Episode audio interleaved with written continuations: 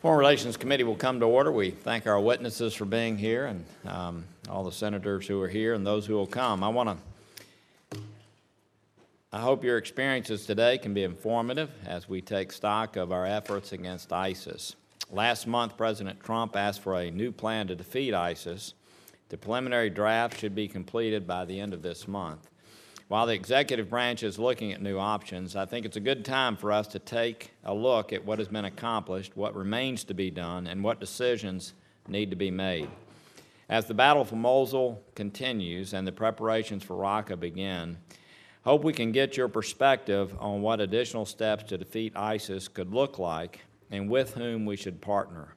The fight in Iraq appears to remain on course, but huge questions remain about the future of American influence and what role Iran will play in the post ISIS Iraq. Unfortunately, in Syria, the problem has only gotten harder with time, and now the Trump administration is faced with choosing the least bad option. One decision they must make is who to involve in the military campaign. Who actually clears Raqqa could have wide ranging strategic consequences whether it's the Kurds, Kurdish supported Arabs, Turkey and the Syrian opposition, or the Assad regime and its allies. I criticize the previous administration for a glaring disparity between their anti ISIS efforts and their diplomatic efforts to end the Syrian civil war. I would appreciate your perspectives on the logic that defeating ISIS without a political solution in Syria will simply lead to another ISIS and whether or not it's possible to link the two strategies. Finally, it's worth noting that the Department of Defense has tasked as the lead agency in developing this strategy. It's probably a good moment for us to examine the structure the administration is using to lead the coalition and the role of the State Department. With that, I'd like to thank you again for appearing before the committee, and I look forward to your testimony and turn to our distinguished ranking member, Ben Cardin. Well, Mr. Chairman, thank you very much for calling this hearing. To me, this is an extremely urgent subject for the Senate Foreign Relations Committee, the United States Senate, and the United States. So I welcome our two witnesses, and I look forward to a, robo a robust discussion. President Trump now faces a key decision point on how he will direct the fight against ISIL. Over the past two weeks, we have all had a chance to see how President Trump handles national security issues. I certainly hope that the risky and chaotic start we have just seen on how he handled the Muslim ban is not an indicator as how he will handle ISIL. Last week, we saw how he abandoned our allies like Australia and appeased our enemies like Russia. It also remains totally unclear how Mr. Trump's never-ending desire to make nice with the Russians, even after they attacked our democratic system, will influence his plans in Syria and President Trump's abandonment of our core American value with his Muslim ban will also alienate the Muslim allies we need to work with the Middle East to fight ISIL. Any path forward fighting ISIL brings risks. Increasing U.S. boots on the ground, directing U.S. troops to get closer to the fight, or changing the rules of engagement demand an assessment of the risk to the U.S. forces and to the civilians living inside ISIS territory. Arming new groups like YPG in Syria must be balanced against Turkish concerns and the desire uh, end, end state in Syria. Changing the deepened U.S. involvement in the fight against ISIS must be weighed against what we know from the past experience. U.S. forces on their own in this part of the world only inflame resentment and become the target of violent extremists. There is no sustainable win against ISIS without a long-term political solution. That means a political settlement that ends the civil war in Syria and removes Bashar al-Assad and ensures that the Iraq has a government that's inclusive, accountable, and reflective of its citizens' need. Mr. Chairman, every day we hear, hear more about what's happening in Syria. Today's report by Amnesty International that up to 13,000 people have been executed in a prison north of Damascus in a hidden campaign authorized at the highest levels of the Assad regime is beyond disturbing. This stomach churning report is a must read for those in the Trump administration who want to move forward on counterterrorism cooperation with Russia against ISIL. Russia's military intervention was explicit to save their man in Damascus, Mr. Uh, Bashar al-Assad. This amounts to war crimes, and we cannot be complicitous in covering up accountability for war crimes. On January 28th, President Trump issued a National Security Presidential Memorandum 3 directing the Department of Defense to develop a new plan to defeat ISIS. This directive instructed the Defense Department, as the chairman pointed out, to collaborate across the U.S. government, including the State Department, Treasury Department, and intelligence community. This should alarm members of the Senate Foreign Relations Committee because a plan to defeat ISIS that's viewed through, through primarily a military lens is not going to succeed. We need to lead with a solution to the problem, not just a military solution. If we learn anything from the experience of the last decade, it is that military fight is not even half of the battle. Long term sustainable ends to conflict demand political agreements, international donors, stabilization activities, reconciliation initiatives, development expertise, accountable local leadership, and above all, patience, consistent diplomacy, and political engagement. The State Department must be the leading, the leader in our counter ISIL, ISIS strategy. To counter ISIS strategy carried out by President Obama, including military force as one line of effort, is a critical line to our effort to ensure, but just one el- element in the holistic approach. Equally important are cutting off terror funding, stopping foreign fighter flows, countering ISIS propaganda and online recruitment, and providing humanitarian assistance to the innocent civilians in neighboring countries impacted by ISIS, ISIS depravity and violence. Evidenced by this line of effort and more by President Trump, Trump has clearly inherited the most capable, experienced people at the State Department. I hope he uses them. We have the experts there that can help us determine the long term strategy. We've made progress in defeating ISIS. We've taken back territory. We have been able to, to deal with circumstances on the ground with the local forces. We need to build on that and build on the expertise that we've already developed within our State Department to make this work. But one thing is clear to me, and that is we have to work with our allies. I was pleased to see yesterday that President Trump pulled back on his hostility towards NATO. That was a good sign. But threatening uh, the relevancy of the United Nations or embarrassing the President of Mexico or abruptly cutting short a phone call with our, uh, the Prime Minister of Australia will only isolate America and our ability to really defeat ISIS through the type of partnerships that we need globally. So I I hope that we can address these issues in a partnership, working with our allies. Australia, by the way, is one of our closest allies in our war against ISIS. Uh, and I hope that we can figure out a way in which this committee can weigh in. One thing is clear to me the Muslim ban is a recruitment tool that will be used that will help hurt our chances of defeating ISIS. And no, Mr. President, this is not like some other proposal that's been made by previous administrations. This is much more comprehensive and has clearly been interpreted and is based upon the religion of the individuals. And that alienates over 1.7 million Mus- Muslims globally and countries uh, in working with us in the co- coalition. This ban needs to end, and the Congress needs to speak. And I hope this hearing will be the beginning of our debate here in this committee as to how we can help in regards to our fight against ISIS.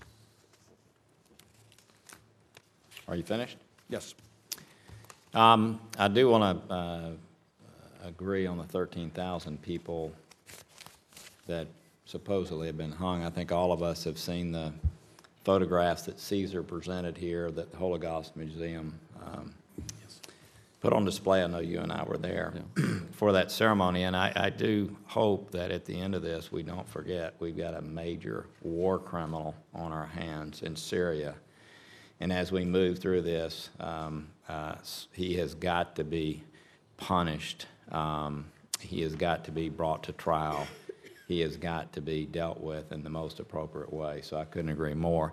I will say that uh, last week in meeting with uh, General Flynn, the National Security Advisor, I do think that Mattis and Tillerson have made a combine that they're neither one of them are going to come forward with plans that the two of them have not agreed to. But I agree that uh, uh, the State Department certainly needs to be involved with this. So with that, let me uh, introduce our distinguished uh, witnesses.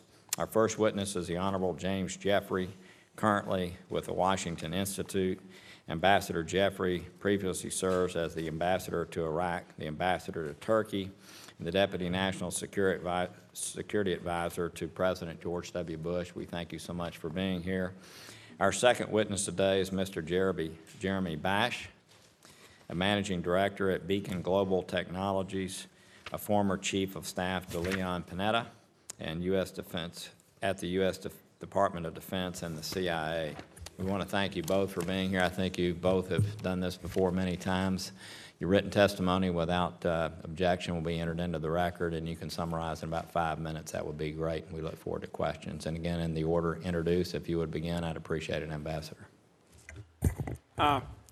Mr. Chairman, Mr. Ranking Member, first of all, uh, and members of the committee, thank you very much for having us here today. Uh, This is a really important and crucial issue. Uh, As you said, our written comments are uh, submitted to the record. I'll try to summarize them, but frankly, the two of you in your opening statements hit on most of my uh, top points. Number one, the President's uh, directive to move very quickly on ISIS with the goal of defeating it is exactly the right strategy. Number two, this has to be done in conjunction, State Department and uh, Defense Department, because the military operation is not the only operation. Uh, we will defeat ISIS as a state. We will not eliminate it completely uh, for the same reason we haven't eliminated Al Qaeda completely. But getting rid of it as a state, as a caliphate, is an extremely important step. Uh, but how we do this politically, as you said, in relation to Syria, to Iran, which is possibly an even greater danger in the region, with Russia now involved in the uh, region, uh, is crucially important. This is a watershed in the region as we move to eliminate uh, Raqqa and Mosul, equivalent probably to nothing we've seen since the surge a decade ago. Let's start first on the battle that we have before us because it's not won yet. Uh, Mosul is slowly being um, liberated from ISIS, and that will eliminate ISIS essentially from Iraq, other than some uh, minor terrorist groups. And the issue there will be to keep it from coming back, as it came back again after uh, its predecessor was defeated in 2000 uh, in 8 to 2010. Uh, the Raqqa battle is the bigger battle, and uh, as the chairman said, there are several options. Using the uh, Kurdish YPG, uh, which was what the Obama administration did, has advantages. The problem is it doesn't have the heavy weapons. Uh, it is violently opposed by Turkey, and Turkey is essential to this battle. Its airfields, its logistics, its support. Turkey actually has troops in the fight against ISIS. Uh, so I'm very concerned about going forward without getting the Turks on board. That's possible as someone who spent nine years in Turkey, but it won't be possible until after the early April referendum in Turkey about the presidency. For various internal reasons, uh, President Erdogan has to take a very tough line on the Kurds. Until that time, he's been more flexible in the uh, past. I think he can be flexible if he's given a role in Raqqa in the future, so I hope we can look to that. Uh, inviting the Russians, Syrians, and uh, Iranians in to be our allies in this fight for a dozen reasons, including some you've just cited, is a very bad idea. Uh, the Russian military capabilities, frankly, apart from carpet bombing civilians, are not impressive uh, in this campaign so far.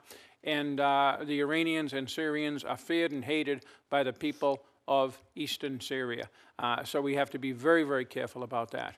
But what's going to happen after we inevitably take Raqqa? First of all, speed is important, and that's why I would urge uh, the Senate and the administration to consider upping significantly the American enablers we have advisors, artillery, attack helicopters, uh, but also consider at least some uh, ground forces, uh, not just ours, but from other NATO forces in the uh, battalion level, a few thousand people at most, to spearhead the attack. Because from what I've seen in the battle in Mosul and the Turks in the battle for Al Bab, this is going to be very tough without elite forces. What happens on the day after? First of all, there's immediate issues of providing relief to the people, ensuring that one group doesn't go after the other group. But so far, surprisingly, from what all I've seen in the Middle East, in Iraq and to some degree in Syria, that's gone okay. It's the longer term we have to watch. We need to be present in Syria, and the battle against uh, ISIS gives us an opportunity to do so. We have two alliances we need to keep uh, uh, steady. First, the Turks, who have essentially a no fly safe zone in the north of uh, Syria, and the Kurds in Rojava. If we can work out a way between the two, uh, we'll have a presence uh, there, and we can use that to leverage uh, pressure on the Syrian government and on the Russians to maintain the Astana ceasefire, which is absolutely uh, critical and will be opposed by Assad and, frankly, the Iranians who want a total victory in Syria, which is destabilizing for the whole region. The other thing is, um, soon the battle in Iraq is over. We should learn from what happened in 2014 when ISIS returned that it is a mistake for us to get out of that country. Iraq is crucial not only to uh, prevent Sunni extremism, uh, but also as, I won't say a buffer, but as a balancing country to Iran, and that requires some sort of American presence, including at least a minimal American military training presence, and I hope this time we can do it. Thank you very much, sir. Mr. Bash. Mr. Chairman, uh, distinguished ranking member, Mr. Cardin, uh, members of the committee, and uh, a great public servant, Ambassador Jeffrey. I come at this issue having seen counterterrorism and military operations through the prism of those who led them at the CIA and the Defense Department. And I think here's the bottom line.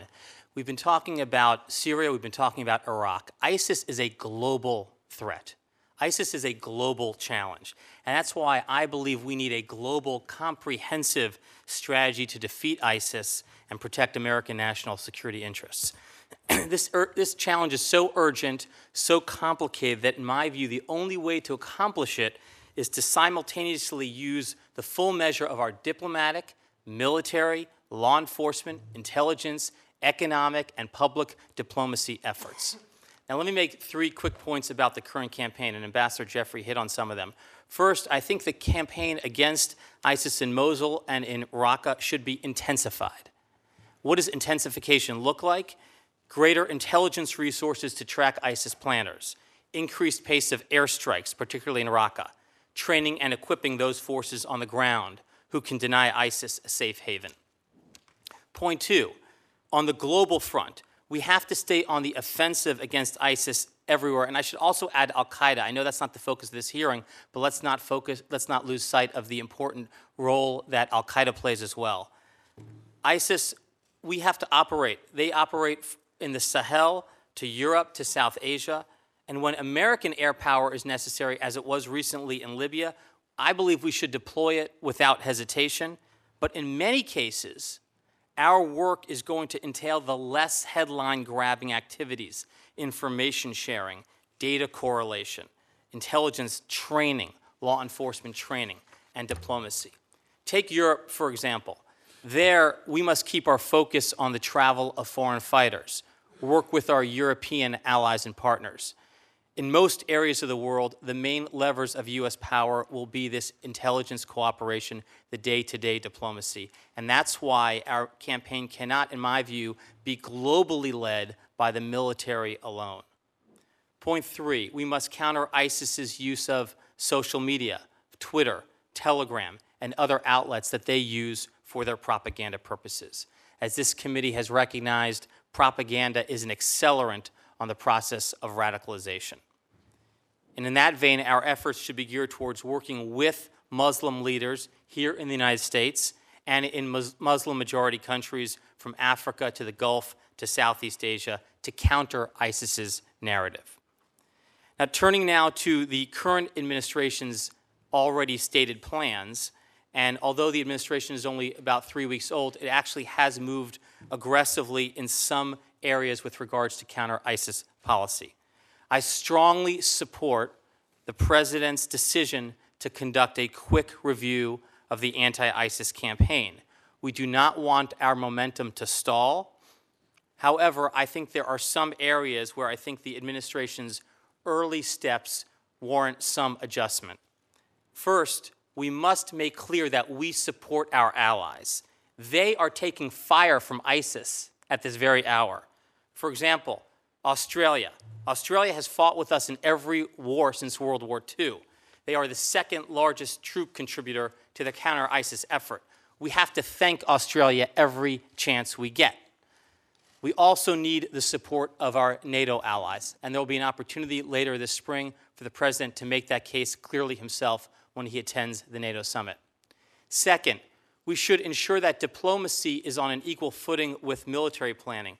We referenced the 28 January directive. A comprehensive global strategy requires that the State Department be on equal footing with the Defense Department. Third, in my view, we should repeal the Muslim only ban. And I say this strictly from a national security perspective. Counterterrorism requires focus. If you put an entire civilian populace under suspicion, you're inevitably going to take your eye off the true threats. And worse, we have handed ISIS, in my view, the ultimate recruiting tool. Fourth, we should disavow taking their oil or torture. These play into the worst fears of the very people we're trying to enlist to support our efforts. And finally, I agree with Ambassador Jeffrey. I would not outsource the counter ISIS campaign to Russia or to Iran or to Assad. This is a very dangerous idea. Uh, Russia and Syria have conducted hideous crimes, in my view. They liquefied the town of Aleppo in a scene too horrible to allow to be shown on my own television in my living room when young children were present. Russia's misdeeds cannot be trusted, and the administration, I believe, will inevitably come to this conclusion after a period of time. And so, in conclusion, Mr. Chairman, the counter ISIS campaign has made important progress. ISIS has lost more than half its territory. Many of its senior leaders have been taken off the battlefield. They are being squeezed, but we cannot and should not be complacent. Now is the time to accelerate our campaign, intensify our efforts, and ha- hasten the defeat of ISIS on a global scale. Thank you very much. Well, thank you both. I'm going to ask one question and uh, reserve the rest of my time, but uh, it is interesting. We, we've talked about the Kurds, we talked about the Kurdish-supported Arabs, we talked about Turkey and the Syrian opposition, we talked about the Assad regime and its allies. You referred to uh, American presence. You did not yet. So tell us, uh, what is the U.S. role in this? That's a pretty complicated single question, Mr. Chairman. The U.S. role, first of all, is In, in Raqqa, in Raqqa, in Raqqa. in Raqqa, what is the U.S. role? The U.S., as the head of a coalition, has the overall command and control of the various operations uh, being conducted now by what's called the Syrian Democratic Force, which is essentially largely the uh, Kurdish Kurds YPG and the Arabs, yeah. And a few Arabs. Uh, and the U.S. Is, uh, has people embedded with them, coordinates with them. It hasn't really given the Kurds weapons. It's given some light weapons to the uh, Arab component of the SDF. And so uh, basically, it is seen as the overall military campaign of against ISIS, focused on ISIS as a state in Mosul and in Raqqa. And this is essentially the western side of the offensive. The question is, uh, given the United States list of allies in the region, including Turkey, uh, how can we ensure the maximum uh, rapid defeat of ISIS and the taking of Raqqa? And that raises questions about who our allies are and how we coordinate all of these folks, because while many of them agree on fighting ISIS, they don't agree on each other, sir. Well, it is the question, and, and no offense, it hasn't been answered. So, Mr. Bash, uh, I, I'm not trying to be offensive here. It seems it's, it's, it's the question everybody is dancing around uh, for lots of reasons, but you mentioned not outsourcing it to all these people. So, what does that mean? Three aspects of the U.S. role. First, intelligence gathering, human intelligence, signal intelligence collection. Second, Now, uh, I'm not the forward. asking. I'm not asking about. I, I want to know what it means to not outsource it. Get, gathering intelligence is not taking Raqqa, but please be specific with your answer. forward air controllers by U.S. Special Operations Forces. And the third element, I believe, would be training, funding, and providing lethal offensive equipment to the Syrian Democratic Forces. And that would be the. Defense forces. th- those are the only people that we should be in coordination with, not the Turks. Well, of course, I think we have to dialogue with the Turks because, as Ambassador Jeffrey noted, we have to have them on board ultimately for our efforts there.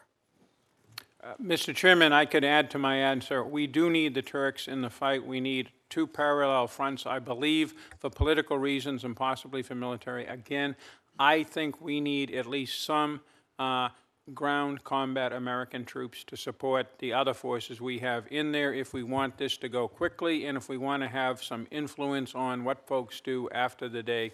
Uh, the Russians put some of their elite uh, special forces troops in a combat as opposed to advisory role. They didn't get in a quagmire and they had considerable success. You agree with that? I do believe we will need some of our special operations forces on the ground, yes.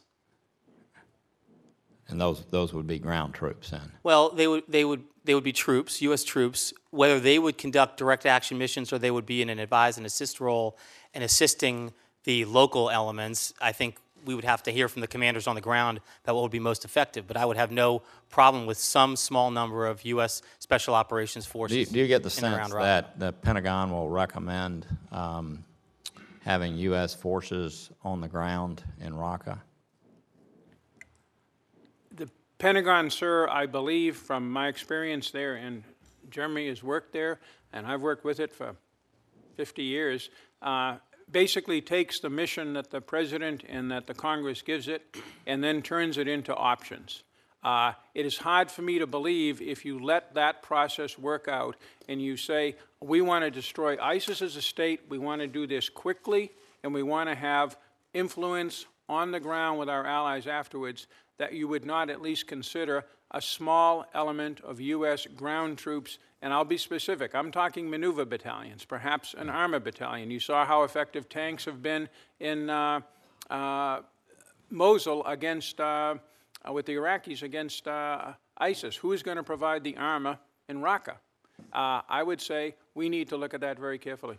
Thank you. I, I, I had known you had made those comments in the past and was just trying to tease that out. I, I just want to say, you know, we, we're working through all kinds of proxies here. And um, it's, uh, it's very difficult to control what proxies do. Um, and I mean, it's, it's, it's the one question I think that's really not being discussed as openly or as, uh, as candidly. I know it's going to be discussed at one point, at some point, and so that's why I'm asking the question. With, with my, with my experience, including 45 years ago in uniform, a few American troops on the ground up there with the people who are doing the fighting have not only a tremendous multiplier effect on the military effectiveness, they can win the confidence and the trust of the people on the ground, and that has a huge impact on the political side of things as well as the military. Thank you so much, Senator Cardin. Well, Mr. Chairman, thank you for uh, that line of questioning. I think it is extremely helpful. And it really underscores my concern with the Department of Defense being the lead rather than the State Department. Because Ambassador Jeffrey, I think you answered the question as the Department of Defense will answer the question. You want, you have a military mission. These are the options. The President selects one of those military options. And yes, we have uh, immediate success on the military operation, but long-term, we don't have a solution. And we're back to where we were in a long process with perhaps emboldening the uh, recruitment uh, of extremists.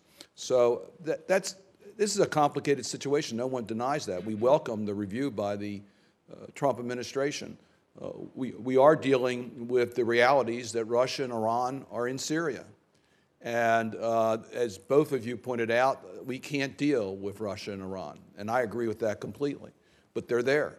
So, how do we frame a response with the realities of Russia and Iran?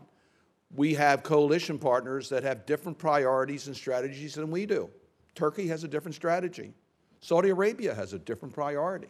How do we deal with the realities of our coalition partners? So, there's no easy answer. My concern is the risks that you bro- brought out of more American troops on the ground. What does that mean? Or if we're talking about, and can we control the numbers when we start with a small number and it, the mission requires additional uh, military support and America the, has the strongest military? Are we going down a path that's going to lead to a significant increase in our military commitment on the ground, which we know leads to long-term challenges that are hard to overcome. And secondly, if we're not on the ground and we are supporting a military operations and we see large civilian casualties, does that add to our challenges of long-term success in the region since we have delegated that to the opposition or troops that may not be as sensitive to what happens with civilians uh, uh, casualties. Any comments either one of you have about that observation? How do you overcome that? How do we ensure that we are not going down a path of a major increase in U.S. presence through, through ground troops, which is, historically has proven to be counterproductive or we are complicitous in large number of civilian casualties. Um, I, I share your concern, uh, Senator, having spent four years in Vietnam and Iraq, and uh, classic examples of being bogged down in conflicts.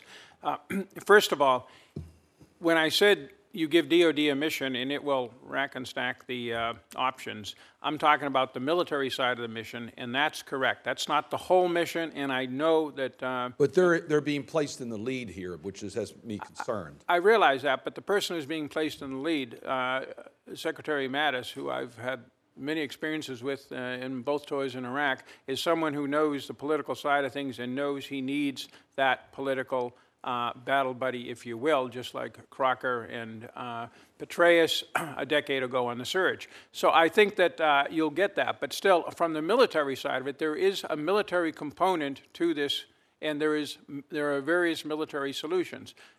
Inserting more American troops, as you said, uh, raises political as well as military and questions of casualties. Uh, but it can cut both ways if you give the U.S. military a concrete military goal, be it liberating Kuwait in 1990, or for that matter, taking down Saddam in 2003, the military is able to generate the forces and do it.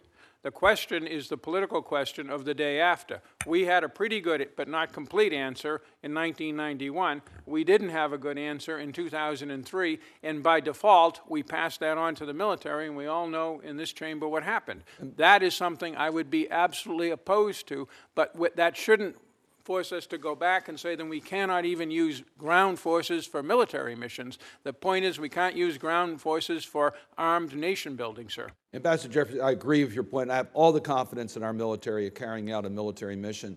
And I want Mr. Bash to respond. But also, if you could, include in your answer how the rumored executive order dealing with black sites by the administration and the executive order dealing with immigration and refugees, how does that play into our strategies uh, in regards to Syria? On detention and interrogation, uh, we have not engaged in enhanced interrogation or employed uh, those black sites since but President if, Bush. If there was an executive order that led us in that path. Right. Uh, this is my point, Mr. Ranking Member, which is we have not employed those since President Bush, and not President Obama, President Bush emptied the black sites in 2006. And now, 11 years later, we've been actually able to protect our country from a large scale terrorist attack. So I, I, think those tactics are totally unnecessary, and I think it would be a, huge mistake uh, for the administration to return to enhanced interrogation, uh, or as the president calls it, torture and, uh, and, and detention in, in black sites. Um, on the issue of, uh, of U.S. forces on the ground, uh, look, I think we can learn a lot of lessons from taking out Al Qaeda's, decimating Al Qaeda's senior leadership along the Afghanistan Pakistan border, where we did not have a lot of ground troops that we could use. We used a lot of intelligence and a lot of precision airstrikes. We were able to basically suppress them and prevent them from their external operations, which really fundamentally is our biggest priority when it comes to ISIS in Iraq. We don't want them planning external plots. So I think we should put an emphasis on that. And then as for U.S. forces on the ground, I would not draw a line and say no boots on the ground or, or some have some policy like that. I think we probably do have to have U.S. Special Operations Forces on the ground. In what quantity and specifically how they're armed or trained, uh, I think that that's a point of conversation. Thank you. Thank you. Senator Johnson. Thank you, Mr. Chairman. According to our hearing briefing, uh, in the fight in Mosul, we got about 65,000 uh, combination Iraqi, Kurdish, uh, Peshmerga, Sunni tribesmen engaged in that battle, about 5,000 U.S. troops, 3,500 coalition personnel. We've been at that now for about four months. Uh, how, how, much longer is that going to go on? Just quick estimate. Uh, three to four more months, probably, Senator, unless so they crack. That, so that's an eight-month effort with uh, you know more than 70,000 troops. Uh, is Raqqa going to be easier or more difficult than Mosul? The assumption from troop levels and such that I've heard is that it is not as heavily defended or as dug in as Mosul, that Mosul was where they decided ISIS uh, to make their big fight. And we've had good success pushing close to Raqqa with the YPG and the uh, Syrian Democratic Forces um, over the past uh, uh, six months. Nonetheless, we shouldn't underestimate how tough any of these fights are with these guys because with Raqqa, that'll be their last, that'll be their Alamo. So do you think we'll need substantially less than 70,000 total combined troops to take over Raqqa? Of the 70,000 troops that have been committed, uh, Senator, probably 10 to 15,000 are actually in offensive combat roles into the city. The, uh, the uh, Iraqi Counterterrorism Service, which is very good, uh, the 9th Armored Division, which provides most of the heavy weapons, uh, some of the, the Iraqi uh, National Police Division, which is actually also an elite force, and bits and pieces of several other So you got, you got 15,000 good Iraqi troops. Again, close to 10,000 good American and coalition troops. That's 25,000. Are we going to need 25,000 for Raqqa? And, and I'm going to go back to the chairman's question. Who's going to provide those? And, and again, to say that Syrian Democratic Forces, you know, when we had the debate over the Syrian authorization for use of military force, who was leading it? I mean, there were 1,200 different Syrian groups.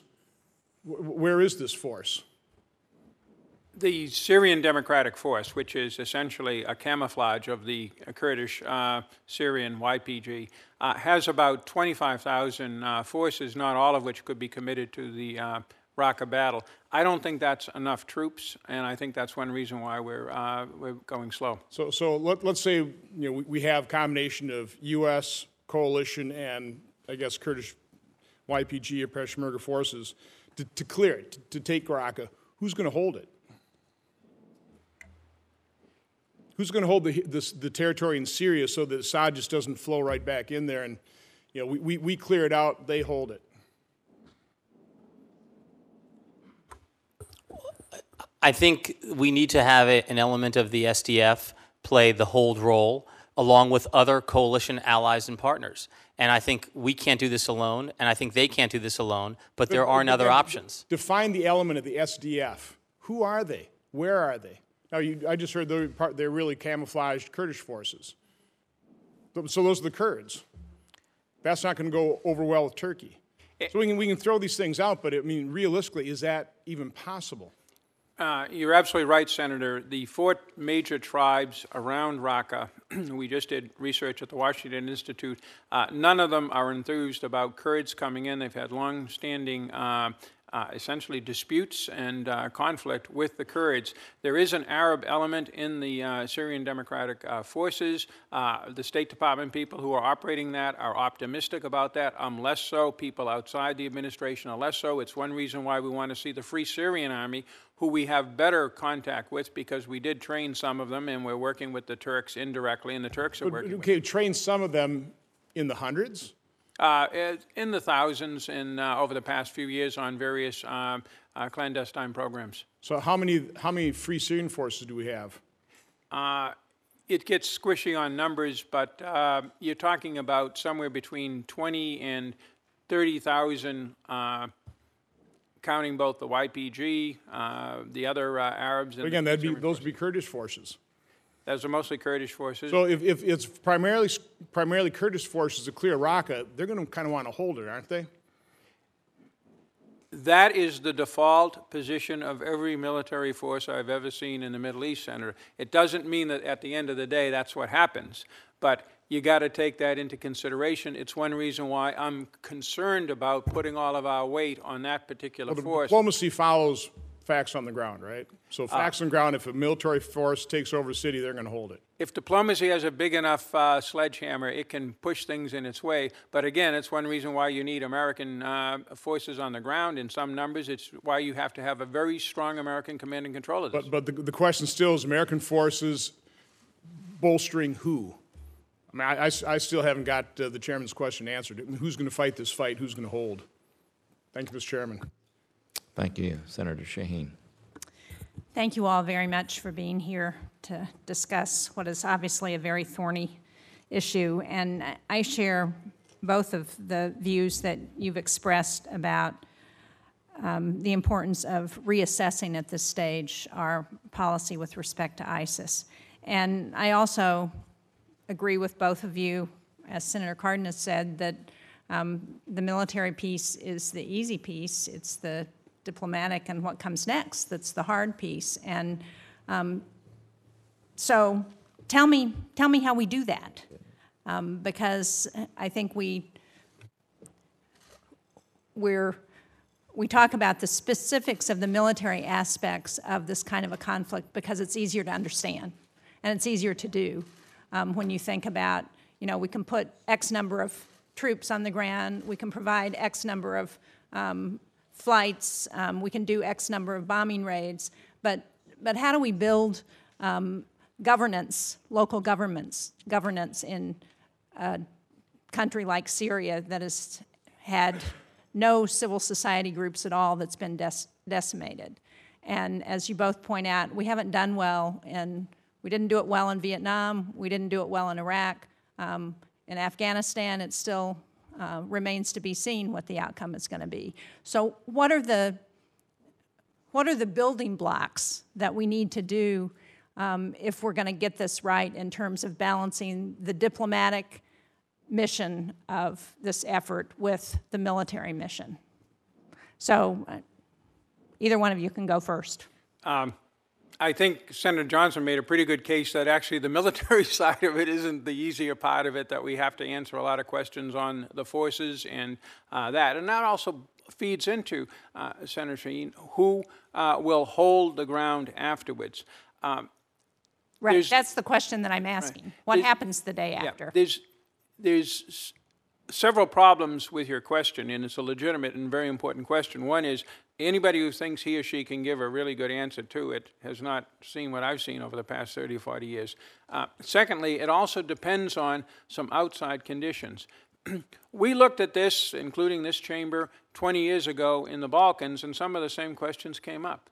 Uh, um, I was involved in that. One thing I learned is if you can get the basic diplomacy of the region right, so that you don't have outside forces trying to undercut whatever messy situation, temporary, messy, sloppy situation you have on the ground, because that's the only situation you have. It kind of works. In Bosnia, which is a very, I don't want to hurt the Bosnian uh, government or people, but it's a very um, uh, de facto, very uh, jury rigged thing. Yeah, I, I'm, I'm familiar with that, but I, I'm still not clear on what, what you think should happen as part of that governance, Mo- and getting most- it right. Most importantly, we need some kind of understanding shared or accepted or forced on Iran, in Russia, and Turkey, and to a lesser extent, the Arab states, on what the order in Iraq and Syria should look like how independent those countries should be and how free of influence from the outside, and the outside is mainly Iran under these circumstances.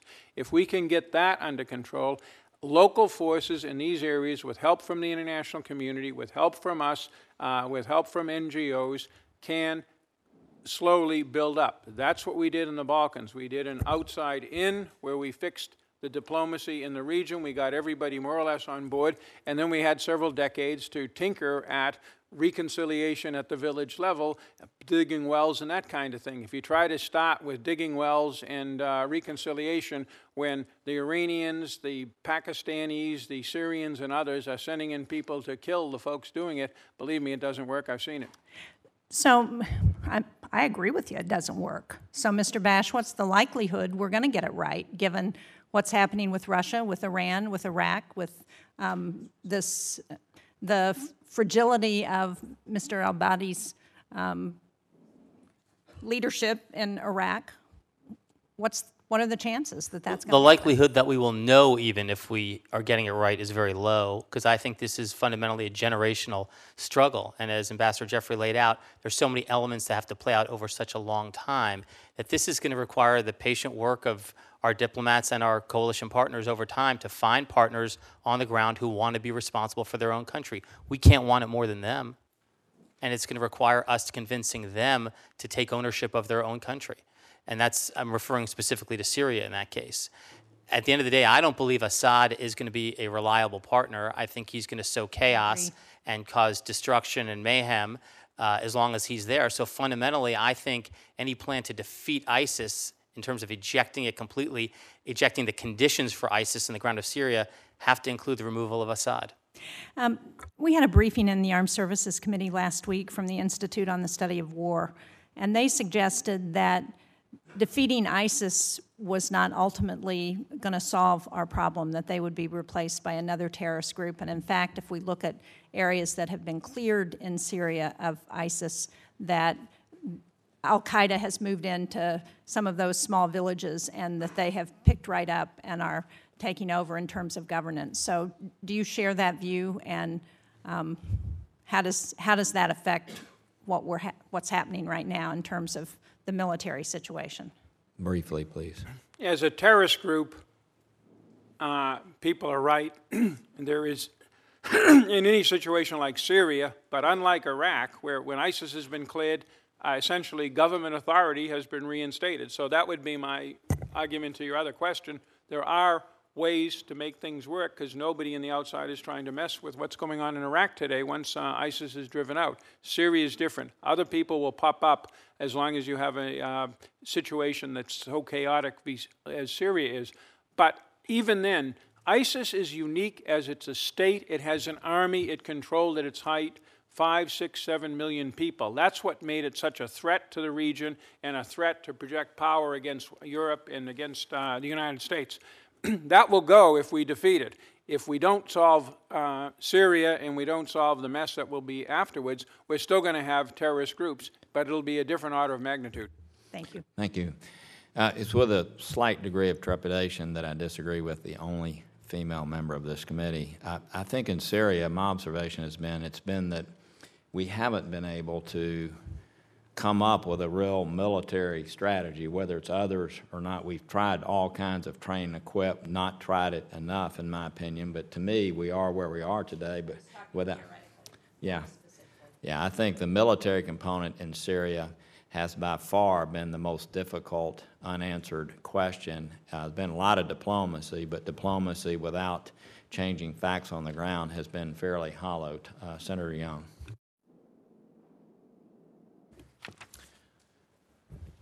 Thank you, uh, Chairman. Mr. Bash, in your written testimony, you discussed the fact diplomacy needs to be on equal footing with military planning and a successful strategy to defeat ISIS. I agree, which is uh, why I sent a letter to that effect to Secretary of State uh, Tillerson. I, um, I request you unanim- unanimous consent the letter be entered into the record. Without objection.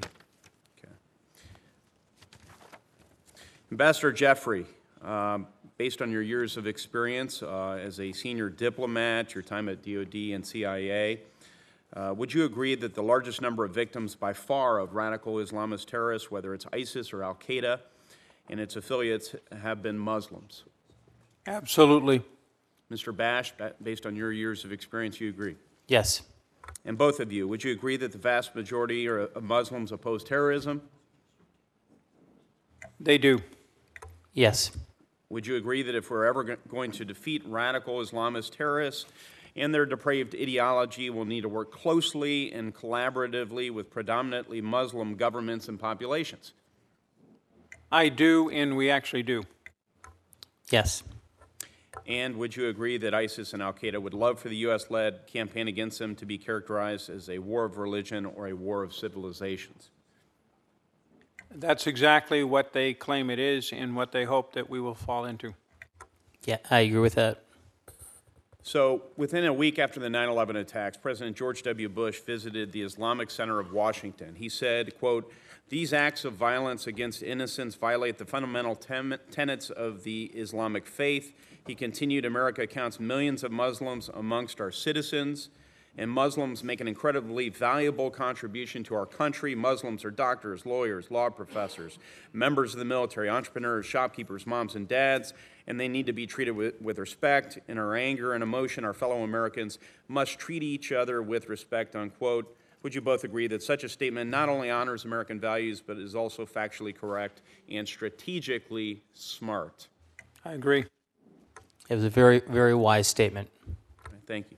Mr. Bash, in your prepared statement, you discuss ISIS' use of online propaganda and incitement, their, quote, virtual caliphate, unquote. You also cite the Chicago Project on Security and Threats.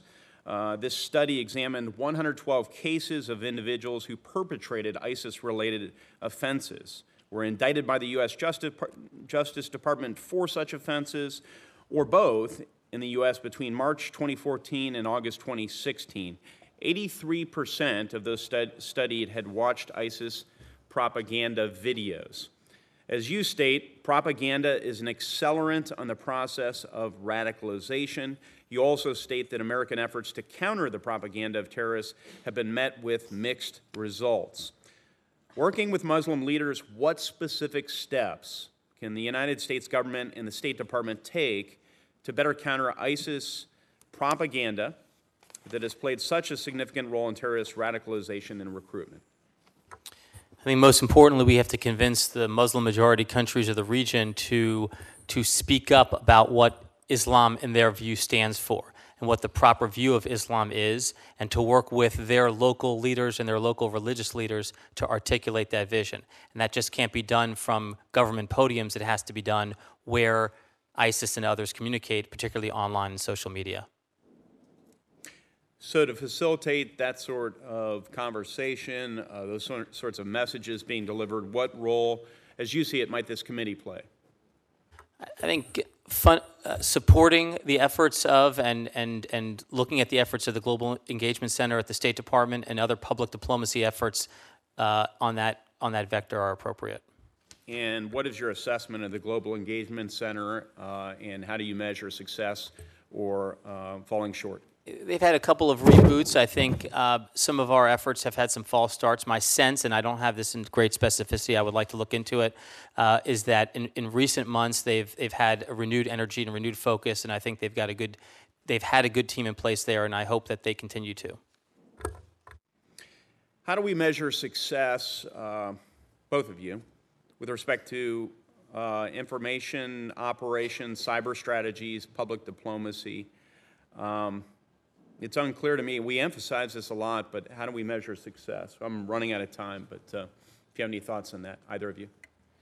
Um, You can't look at the inputs, because that's typically what we do, how many Yes. people we have, how many messages we get out. Uh, Basically, it's feedback from communities that basically tell folks who we trust in those communities that they like what they're hearing, and a lot of it has to be us supporting people so that folks don't even know it's coming out of the United States or it's coming from the West, but it's coming from uh, people, and they're all over the Middle East, who essentially abhor what ISIS and Al Qaeda are doing. Let me just add one thing, Senator. Uh, CSIS, under the leadership of my old boss, Secretary Panetta and Tony Blair, conducted a countering violent extremism study and commission. Uh, they reported out just after the election. And there's a lot of good polling information in there and a lot of good information about how to measure uh, the impacts of some of these CVE efforts. Thank you. Thank you, Senator Markey. Senator Menendez, Senator Markey's gone. Uh, Thank you, Mr. Chairman. Thank you both for your testimony. Mr. Bash, I, appreciate the comprehensive nature that you mentioned in your testimony because from my own personal perspective, I think it's one of the aspects, although we say we have a comprehensive plan, I think we've fallen far short from a comprehensive plan, and I appreciate the efforts uh, that you laid out. I, I think they're spot on in terms of what we need, and I, I hope the administration will actually take to heart some of what you've said. I want to particularly ask uh, about Russia. Um, President Trump has indicated he would like to cooperate with Russia to defeat ISIS. And my question is this a realistic proposition? Uh, Russia is uh, and has repeatedly shown uh, its interest in the region in supporting a war criminal like Assad, and the latest reports uh, just magnify the brutality uh, of that regime. Uh, collaborating with uh, leading state sponsors of terrorism in Iran. Uh, in fact, over the weekend, uh, a Kremlin spokesman said, quote, Russia has friendly-like relations with Iran, We cooperate on a wide range of issues. We value our trade ties. We hope to develop them further. So between sentiments like that and uh, the president's national security advisor putting Iran on notice, uh, how viable is a partnership with Russia in combating ISIS? Uh, it doesn't seem to me uh, that that has been their central focus uh, in the region. Let me answer it this way, Senator. Uh, we tried, we tested that proposition. The Secretary of State, the Secretary of Defense tested that proposition, and the test failed. Russia utterly lacked the, the professionalism, the training, and the political will to cooperate with us. It, it, it wasn't just that their, uh, their military actions were imprecise and, and, tar- and targeted civilians, they did those things. It was that they actually wouldn't coordinate with us and wouldn't work with us in any protective fashion. And I believe what they were fundamentally trying to do in, in reaching out to us to coordinate is to establish their own foothold in Syria, to end their global isolation from what they had done in Europe and Ukraine, and to try to challenge and undermine our interests around the world. So I think not only would it not be productive, it would actually be counterproductive. So let me uh, just say, it seems to me that while we haven't had the comprehensive strategy uh, I think we need, uh, I do think that President Trump is inheriting a, a functioning coalition that has avoided blowups in Iraq and taken back all the cities except half of Mosul, trained up Iraqi forces, kept Shia uh, militants largely sidelined from the main battles, and done all of that while keeping Americans out of combat and off the front lines. Um, so what happens from here on is on the president's uh, watch. In that regard, when you say that Iran, when the president says that Iran is taking over Iraq more and more every day, uh, I wonder how that kind of talk plays in Iraq. Uh, I, uh, I, unlike Putin's Russia, which is totally authoritarian, uh, Abadi in Iraqi uh, uh, democratic politics uh, are subject to far more consequences of language like that. There's only so much they can absorb versus, um, you know, entities that are as authoritarian as, as Putin's Russia is. And so, Ambassador Jeffrey, what, what do you say to that? Um, It wasn't helpful, and of course, the Iraqis immediately reacted and said, uh, heaven forbid, we have nothing to do with Iranians. Uh, The point is, Iran is probably the most important player in Iraq. But it's not like in Lebanon where it actually controls essentially uh, a monopoly of force or can generate a monopoly of force uh, and basically dictate to the government. It has two major obstacles. One obstacle is, of course, the, uh, um, the religious authorities in Najaf who have a different view of Shia Islam and don't turn to Iran. The second one is uh, the oil that Iraq pumps. It's one of the major reasons why uh, uh, Iran isn't weeping the, reaping the kind of uh, uh, financial rewards of selling oil now after the nuclear agreement because oil prices are low, and one of the major reasons for that is Iraq's success. And the Iraqis, including the Shia Arab Iraqis, uh, do not want to be a vassal state of uh, Iran. And there are ways that we in the international community can help Iraq stay independent of Iran, but it requires sustained engagement on our part and it requires us recognizing that Iran is the problem. And up until very recently, we haven't had that, sir. Yeah, I, I agree. It requires us recognizing Iran as a problem. It requires us recognizing that Russia is complicit with Iran in a vari- a variety of series uh, of issues. It also uh, has to have some sensitivity for President Trump to understand that when he says what he says uh, about Iraq, when he says we're going to take their oil, it undermines uh, the effort of a nation uh, government uh, and their ability to be cohesive uh, and be less dependent on Iran. And that, to me, is a critical part of the fight uh, against uh, ISIS. Thank you, Mr. Chairman.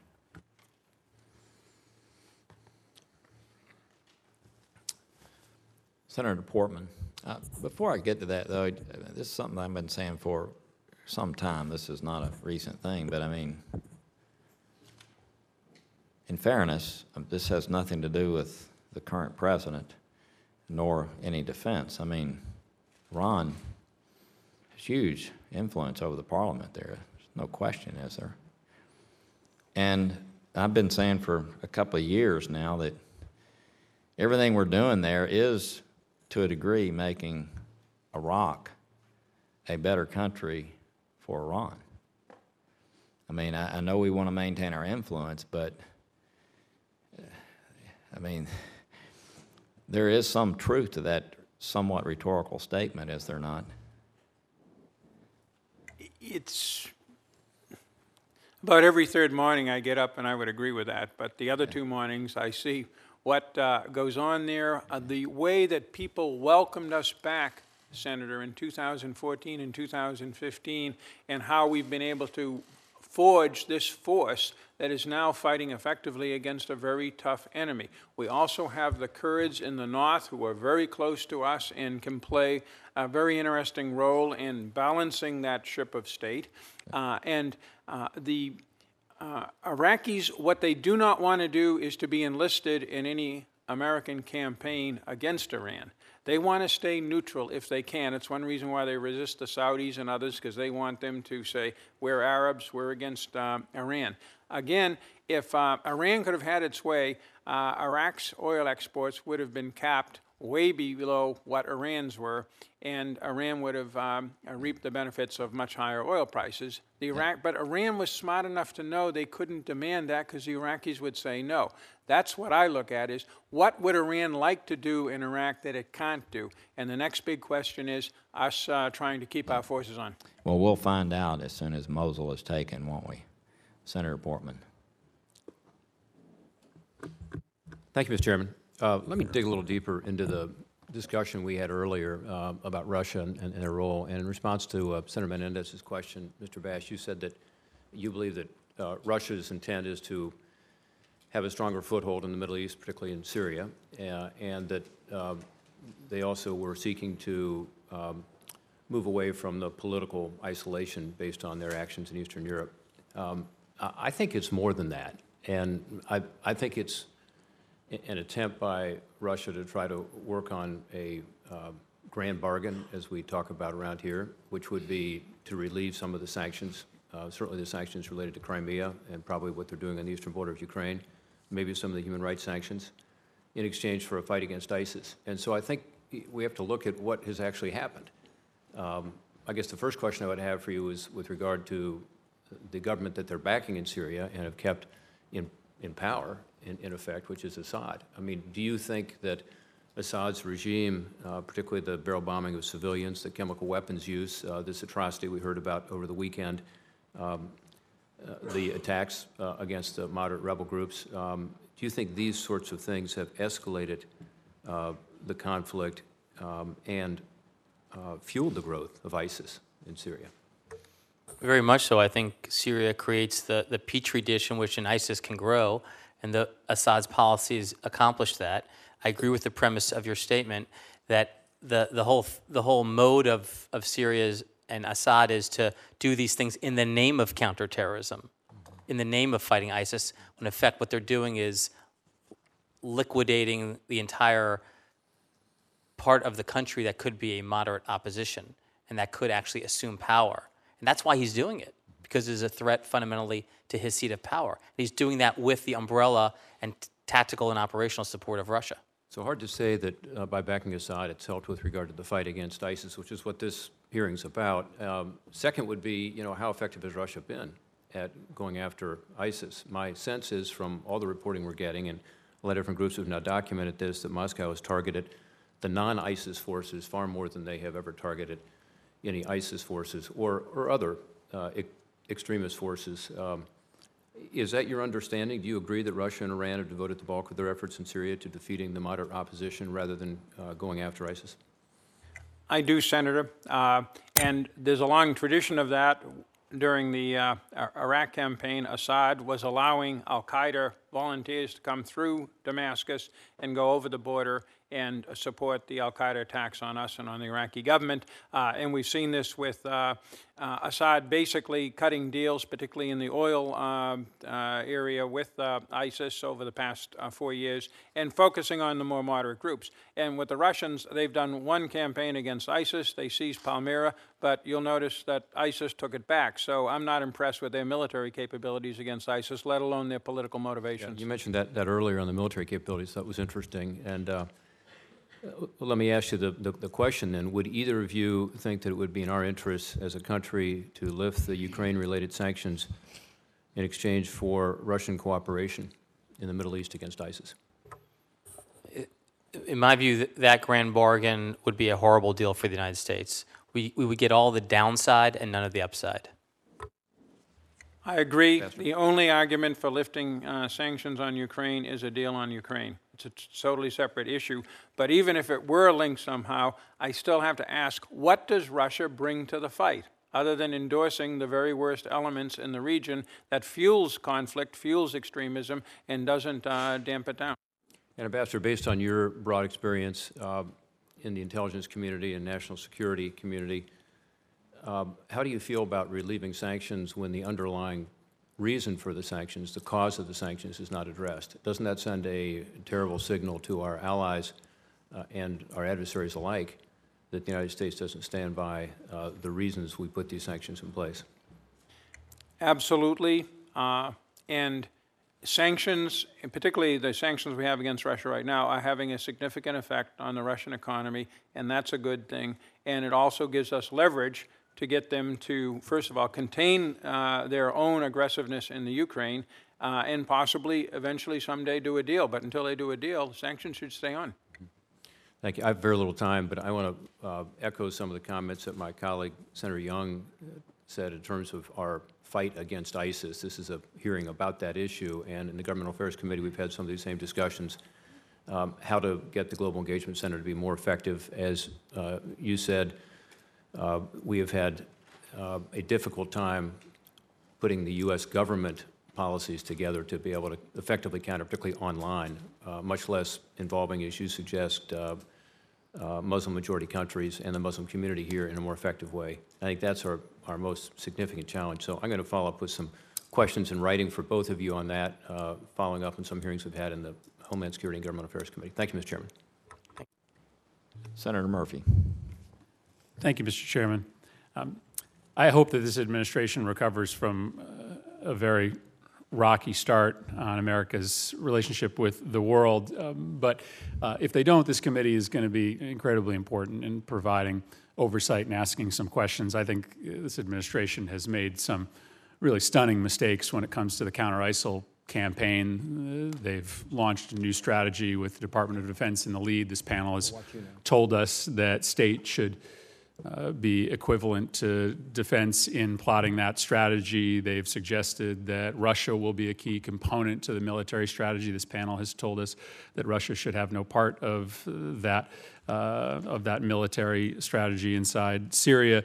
Uh, they've launched a ban on immigration from Iraq and Syria. This panel has told us that that, in fact, could feed uh, recruitment efforts of the very groups that we're fighting.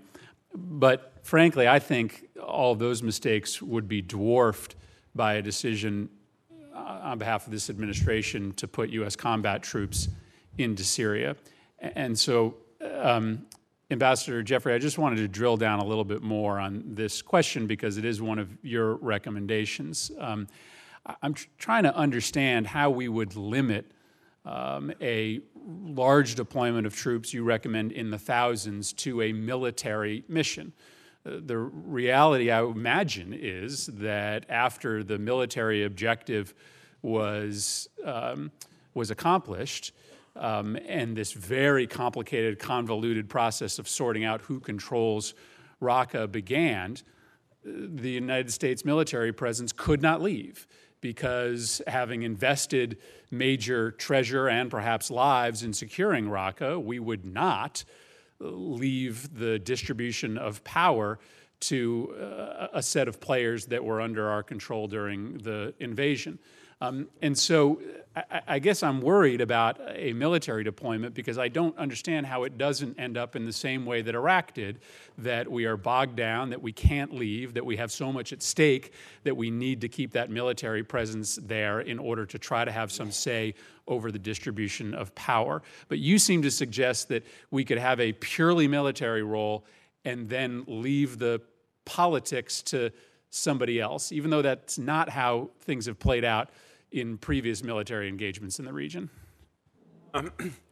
Uh, This committee is right to look uh, carefully at any suggestion of American ground troops, given our history.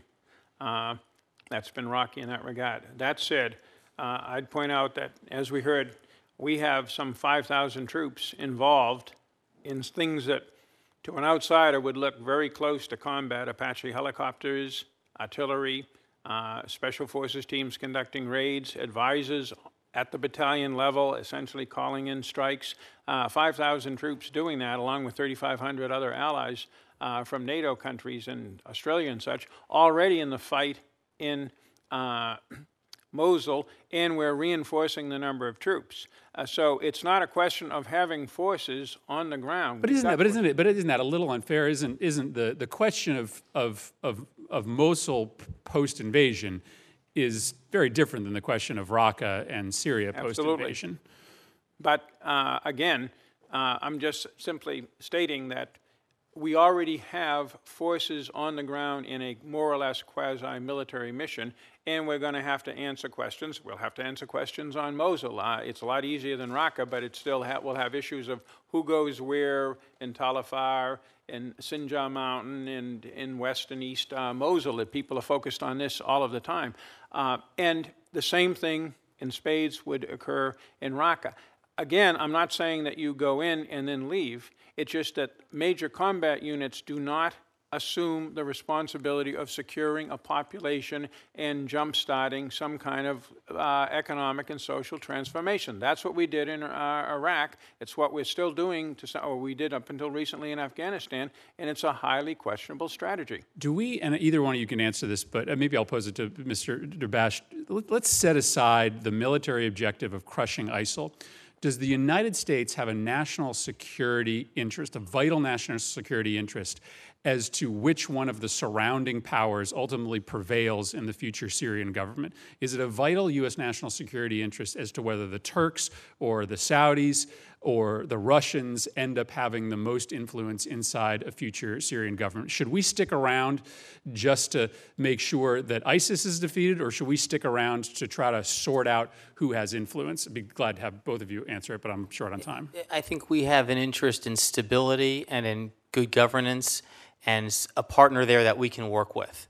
Uh, its precise complexion, I'm not sure we have, have a- large, large interest, but I would say I would not want it to be Iran and Russia because we already know their complexion. We already know that they will work to undermine U.S. interests. The other countries you, you referenced could, I think, be constructive partners.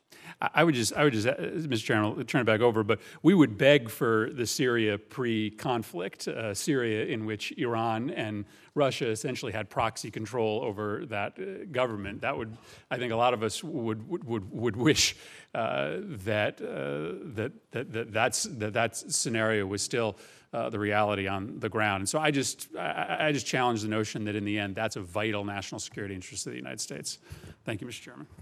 Do you want to, do you want to answer that, Ambassador? Very quickly, uh, in that happy era, Senator, uh, Iran was not seen in the region as being on the offensive. And secondly, Iran's control over uh, Syria was quite limited. Uh, Syria was negotiating with the Israelis. Syria was working closely with the Turks. Uh, Syria was off with the North Koreans developing a uh, nuclear capacity that Iran not only didn't know about, was, was shocked to hear. So it was a much more independent Syria, uh, and it was not part of a, essentially, a front against the rest of the region that we have right now. Right. But this, this hearing, I mean, it- there are a lot of great questions being asked, and they're very difficult to answer, are they not? And, uh, and that's why I think Syria is in the shape that it's in today. Senator Paul. I'd like to go on record as uh, saying that it'd be a really rotten, no good, bad idea to have ground troops in Syria, and very naive to think you're going to put a thousand troops in there and everybody's going to welcome us. Very presumptuous to think, oh, we're going to decide who takes Raqqa and who occupies Raqqa. Don't you think the people there would be aghast to think we're 3,000 miles away going to decide who's going to take over Raqqa and who's going to occupy it? And That Assad's just going to let us waltz in and that Mr. Bash says, oh, we're just going to remove Assad? The assumptions of all of this, the naivete of thinking, oh my goodness. But here's the other problem. We can win any battle, but when we win, we usually go big. And sort of there have been many people, the Powell Doctrine, go big or don't go. A thousand soldiers. And then the other problem, let's say we could win with a thousand soldiers. Senator Murphy's exactly right. The mantra is always stay, stay, stay. We must stay forever. And if we leave, that's our fault for leaving. There, there's no exit from a situation like this. But I would say that when you look at a war like this, let's say we were to go in and defeat those who were there, to defeat ISIS, do you think that's the end?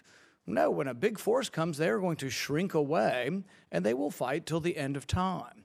And they will fight against an American target if Americans are the target. This is a war within Islam, and I think we should be supportive and try to amplify those who are trying to defeat this aberration. But let's don't make it our war. Look, there are 200,000 Peshmerga. There are 200,000 Iraq uh, soldiers. There's 100 and some odd thousand in the Syrian army. There's 600,000 in the Turks. And there are 15,000 ISIS, and we got to go over there to defeat them. I think we ought to think this thing through and think that this won't be the end, this will be the beginning. And I guarantee you the voices are loud and strong. Everybody says we should have stayed in Iraq. Everybody's still saying we should stay in Afghanistan. Are we going to stay everywhere forever? So I think we need to think through whether or not this needs to be an American-led battle for Raqqa, and that all of a sudden the Kurds are going to waltz in, and Assad's going to love that, and the people who live in Raqqa are going to love having the Kurds there.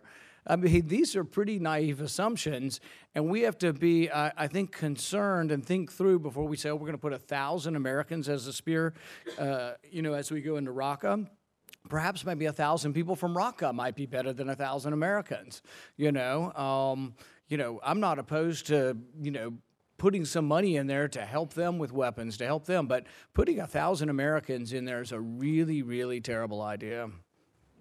You can both respond or chastise me or however you'd like to respond. I'm open to it. It's a hard question to try to push back against, Senator, because we've got a lot of bad experiences.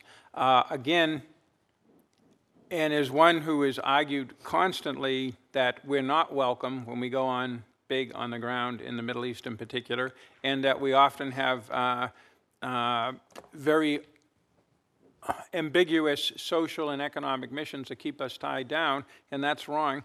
Uh, I find myself in an almost contradictory position, but I'm very confident of what I'm saying for several reasons. First of all, do we want to destroy not Al Qaeda, because we can't destroy Al Qaeda, you're absolutely right. What we can do is destroy something that looks a lot like a state and an army, because we're good at that. We can break those things, uh, and almost nobody else has, is really good enough. You're absolutely right about the numbers you cited, and I'm, I think, absolutely right that all of those uh, king's horses and king's men haven't done that well against ISIS. But we're going to we're going to remove Assad and tell Russia to leave. You know, I mean, Assad. Look, Assad is winning right now. I mean, I would think he's on the ascendancy, and I would say a couple years ago there was a possibility. I think there's almost no possibility that Assad's going. There's almost no possibility that Russia's going anywhere. How long have they had a base in Syria? I'd say it's pretty important to them. I'm not saying it's right or wrong, I'm just saying it's pretty important to them. The ultimate answer here is a diplomatic one. You need Turkey to get along with the Kurds, which they don't. You need them to want to defeat ISIS more than Assad. You need to get Assad involved in this as well and to agree that it's in his best interest to get rid of uh, um, ISIS. But it can't be removing Assad to, if you want Assad to help with this at all.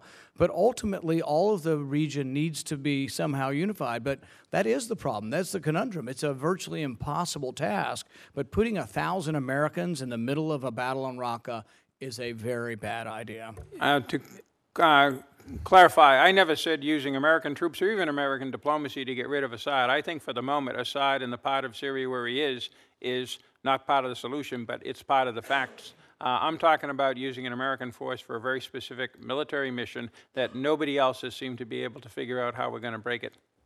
It'll happen without us. It can happen with our support, but it's a really bad idea to put American troops in the assault on Raqqa. May I just add one thing? in response? Absolutely, yes, sir. Um, you're undoubtedly correct, Senator, that all of the enumerated problems that you laid out cannot be solved by us alone. It certainly cannot be solved by a small number of U.S. forces. It's one of the reasons why we don't, why I don't think the Defense Department alone can be the lead on this. Uh, however, if we resolutely focus on one narrow aspect of our national interest, is preventing Raqqa from being a safe haven for ISIS to conduct external operations and plots that could attack Europe and the United States. And I- I would just commend for the committee's review this article in the New York Times on February 4th that stated that uh, 40% of the so-called lone wolf terrorists that have deployed around the world, actually there was an operational connection between them and ISIS senior leaders in Raqqa. And so w- while we're not going to solve all of the problems, if we can put more pressure, either through airstrikes, special operations forces, and small applica- mil- uh, uh, smaller application of military force to keep a suppression force on ISIS's command and control, we might be able to reduce that number from 40% to 20% to 10% and reduce the possibility that ISIS could conduct attacks that could kill innocent Americans. Thank you, Senator Kaine. Thank you, Mr. Chair, and thanks to the witnesses. This will be very helpful as we, as we review what the administration brings to us. I appreciate your testimony today. Ambassador Jeffrey, I'm looking at your written testimony, and you, you said a version of it in your verbal testimony. Last page, the U.S. military should press for a stay-behind, train, and liaison presence of several thousand troops in Iraq, supporting both Kurdish Peshmerga and Iraqi regular military forces.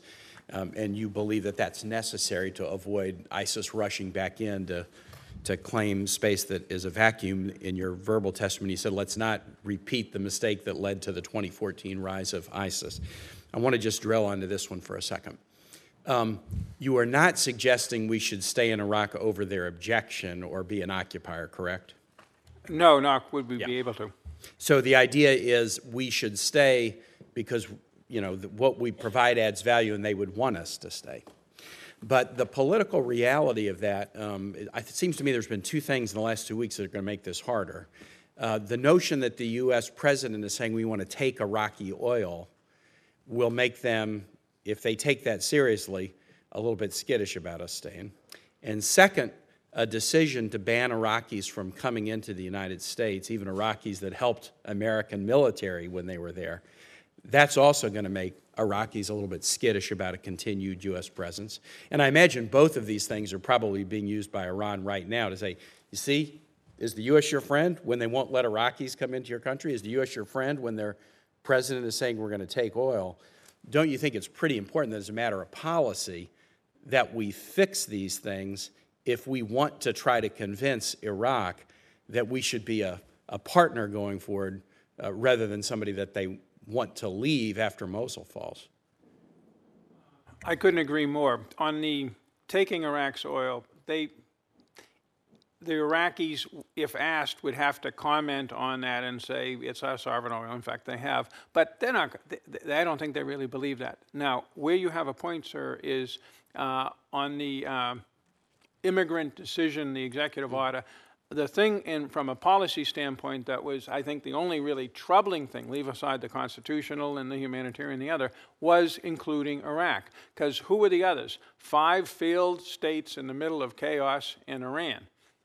That's why it didn't have much of an impact in the larger Middle East, because those aren't countries like Pakistan and Egypt and Saudi Arabia and Turkey that are uh, major players. Iraq is different, though. It's a serious ally of ours. It's a functioning country. It also has an Al Qaeda and a uh, uh, ISIS presence, but uh, it uh, shouldn't have been on that list. Uh, I think it was a mistake to go on it. We all know the genesis of that list from the seven countries that you couldn't go back to in the last administration, and somebody didn't think. Uh, but uh, if there's one thing I'm pretty sure of from my many years watching government is that whatever mistakes this new administration makes in the next four years, Senator, they won't make that specific mistake again. I, I pray that that's the case, and I think there's still time to fix it, and I hope it's fixed either in the courts or here or by a, an administration that rethinks it. Um, Second, uh, and this, this is to follow up on some questions both Senators Portman and Menendez were asking. Canada and President Trump has said he expected Russia's help in defeating ISIS. Uh, I think we would all agree that's been virtually non existent thus far.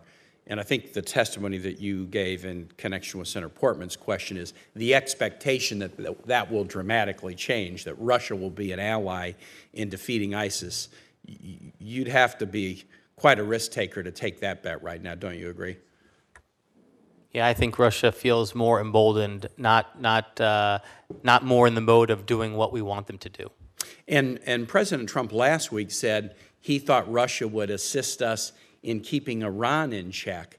And then Russia immediately came out and said, no, Iran is an ally of ours. We, we are trading partners, we're allies, and we want a deeper relationship. So wouldn't you also agree that any expectation that Russia would be a check against Iranian ambitions would be pretty darn naive right now?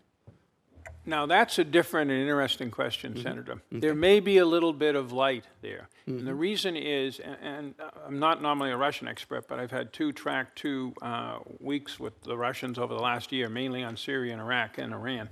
And uh, there is a difference. There's a way to split them off. Uh, Russia wants to have a lot more influence in the Middle East. Uh, but it's backing a horse, Iran, which sees the Middle East as a clash of Shia and Sunni Islam, with itself leading the uh, Shia forces and the revolutionary forces, the Islamic forces. But the bulk of the region, which is Sunni uh, Muslim, uh, sees that as an abhorrent threat to their very existence. And that puts Russia in a funny position. I don't think Russia really wants to help Iran and Assad seize all of Syria. I think that they really are halfway serious about the Astana ceasefire, and we ought to be able to build on that. And I think that they won't be able to actively limit what Iran is doing in the region. Relations are too close. But it would be really nice if they could be careful on how and how rapidly they sell uh, weapons to Iran and how uh, strongly they support Iran in the Security Council. And do you predict they will be careful? I predict that there may be a deal there, but I'm not sure. It's going to be hard, and they'll want something in return. All right, thank you, Mr. Chair. Thank you, sir. Senator Isakson. Thank you, Mr. Chairman. As usual, you made a very prophetic statement when you opened the questioning period, when you said, after all, we're just really talking about a bunch of proxies fighting over each other. And if you listen to everything that's been said, that really is true. The lives that are on the ground, except for the few of the United States of America, are lives who are fighting for a proxy that has nothing to do with the country they're from or the religion that they're in. Just wanted to make that observation, makes it different. You know, I've been listening to everybody, I've been thinking, there have been two times in the United States history when we were attacked and had great loss of life. One was Pearl Harbor, where we lost almost 3,000 Americans on one day. And the other was 9 11 in New York, where we lost 3,000 Americans in one day. And the, resu- the result of World War II and the, attack on America at Pearl Harbor was we ultimately declared war, both in the Pacific and with the Axis powers in Europe. Since 9 11 2001, we have fought a lot of battles. We've made a lot of declarations. But there's not, to my knowledge, a declaration of the global effort to fight ISIL. Am, am I correct there? S- Say that one more time. Is there a declaration somewhere on the global fight to, to, def- to disrupt ISIL? Any, any declaration of war or any? No, I think the, oh, the administration has relied upon the O1, um, saying that they're a derivative of Al-Qaeda. And uh, last week, in meeting with the National Security Advisor, we began discussing um, this very topic and maybe a way forward, but go ahead. Well, my reason for bringing it up is just to comment on everything that we've listened to about everybody. The one thing that's missing from the two great comparisons, which is 9/11 and, and, and Pearl Harbor, is the result after Pearl Harbor was pretty quickly a coalition of, of freedom-loving people who joined together in a powerful force to take on the Axis powers and, in fact, Nazi Germany. I would submit to you that the enemy that we face today, although it doesn't have a territory, doesn't have a uniform, doesn't have a recognized leader, is every bit as lethal, every bit as awful, and every bit as big a threat to America as, as was the World War II effort against Nazi Germany and the Axis powers in the Pacific. Just want to make the point, we need to make that declaration at some point in time, and we need to find out if our friends are going to rally to the declaration or sit on the sidelines and watch. Right now, everybody who could be a friend of the United States fighting, with exception, and there are exceptions, the Swedes and, Afghanistan, there are a lot of countries helping us here, there, and yonder, but in terms of an absolute commitment of, of the country's commitment to the effort, there, there aren't there, because there, there's not a declaration there, and I'm, I'm doing all the talking, not asking questions, and I'm sorry about that. But I just had to make that point, because it's something we're eventually gonna have to do. Mr. Bash, I- you made a statement a minute ago about, or in your speech, about we ought to stop in the Muslim-only order, and then you made a statement that working with Muslim leaders in America, we ought to come to a, a decision. Who are those Muslim leaders? Has- Has there any, been been any assembly of those Muslim leaders that you know of? Or do you know who they are? I think there are a number of leaders of organizations and communities here in the United States uh, who have stepped forward and expressed a willingness to work together with the U.S. government, to work together with law enforcement, uh, who've worked with the Department of Homeland Security and other agencies and departments that are interested in providing funds and resources to those elements that are engaged in countering violent extremism activities and to looking out for those communities. Is there an equivalent in the Muslim world to either the Pope or Billy Graham? Not that I'm aware of. Just one, we need to find that person somewhere, that, that title, and that would be the place to start negotiating and bringing them in the conversation, because I think they have the mo, a lot to lose too. I, I mean, I have a number of Muslim friends. I had a Muslim roommate when I was in high school in a foreign exchange program. I have a great respect for the faith, but they, they have as much to lose in this war as anybody else has. It's a good point, and, and uh, my dad is here. He's a member of the clergy, and uh, it's interesting to see different religions and the hierarchy that governs them. And, and I think this is, this, you've put your finger on an issue that I think we need to, to work through. My last point is the reference was made during Senator Shaheen's questioning to Vietnam and Iraq as two examples of where, when it was over, there wasn't a plan to keep it going, and therefore we lost. There was no nation state built. Of course, in Vietnam, we basically lost. I mean, we left without winning. But in Iraq, we, we ultimately won with a surge of 130,000 troops that went into Iraq. Then we put in provincial re- reconstruction teams and a State Department and USAID in, in those regions to really bring back Iraq to a civilized society. And we only lost Iraq when we let, took out that remaining small residual force, military force that was there. My only point is, at some point in time, you probably have to make the decision that you're going to have to have some military present over a protracted period of time if, in fact, victory is important enough to you to send troops to take over that country. Just look at Japan and Germany today, 70 years after World War II. And I thank you for the time, Mr. Chairman. Thank you. If I, c- would, would one of y'all respond to Senator Isakson's premise that ISIS is something that deserves a global effort uh, equal to what we did uh, in, in World War II? I don't think it's as big a threat to the United States. Uh, and I put ISIS in the same category as um, the Islamic State. Essentially, uh, Sunni extremist uh, radical movements are a threat to the region. They're definitely a threat to Europe because they are very, uh, they have very strong, if you will, footholds in Muslim communities in Europe. I don't see them as a threat to us because they don't have that kind of situation that you have, for example, in France and Belgium uh, and in Britain. And uh, their ability to strike us other than uh, periodically by terrorist attacks uh, will be limited as long as they are not allowed to have a state. And the reason that ISIS has been pretty effective launching these attacks, as um, Jeremy Bash said, is because it has the ability to motivate people around the world. That's why uh, job one in the fight against terror has to be to bash the ISIS state. Uh, I do think, though, that, uh, and I know you've talked about this before in this committee, that an authorization for the use of military force against ISIS would be a good idea because, as you said, Senator, we're still operating on, uh, uh, well, at 1.2, but then we got it back down to one authorization that tracks from the immediate uh, post 9 11 period. And uh, I think it would be perhaps helpful to clarify exactly the questions that the Senator and many other Americans have raised.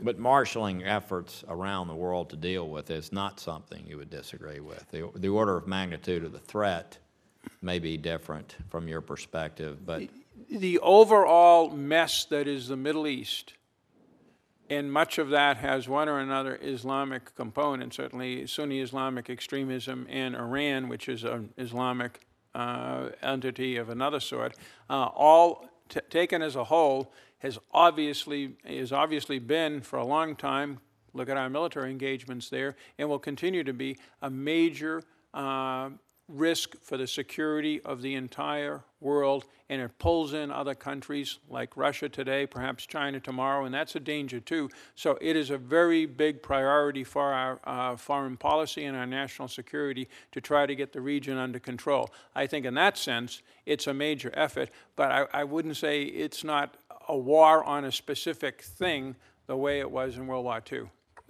May, may I just add, Mr. Chairman, may, may I just add, we do have a global coalition, and I wouldn't want to leave anyone with the impression, particularly our coalition partners, that we don't think that they're there in the fight with us. They very much are. They're taking fire and they're doing some very important things alongside our diplomats, our intelligence officers, and our troops. That's point one. But point two, I think it is worth it, since we've just come through an election, to refresh that mm-hmm. and to refresh that statement, refresh that declaration. With Congress in the lead, I think it's very appropriate. Thank you. Senator Coons. Uh, Thank you, Chairman Corker. I have um, three basic lines of questioning. One will simply continue that, which is to follow up on uh, one of your opening uh, statements, Mr. Bash, to, to ask about uh, the global affiliates of ISIS that have pledged allegiance uh, to the caliphate. And, and I want to explore with you a little bit what that really means, how much control there really is, what sort of coordination there really is.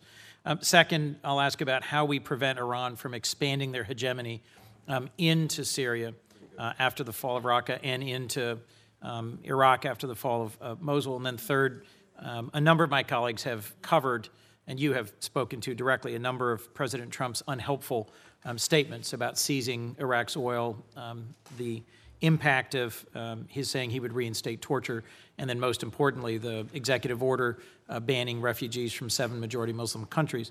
Um, but let's take those in order if we could. First, um, in the Sahel, an area I paid a fair amount of attention to as chair of the Africa subcommittee my first four years, and in Southeast Asia region, uh, others uh, have raised, um, you have ISIS affiliates. Um, but my superficial impression is that they are um, not tightly aligned, not funding each other, not sharing technology and weaponry and training, but perhaps I'm missing a core point.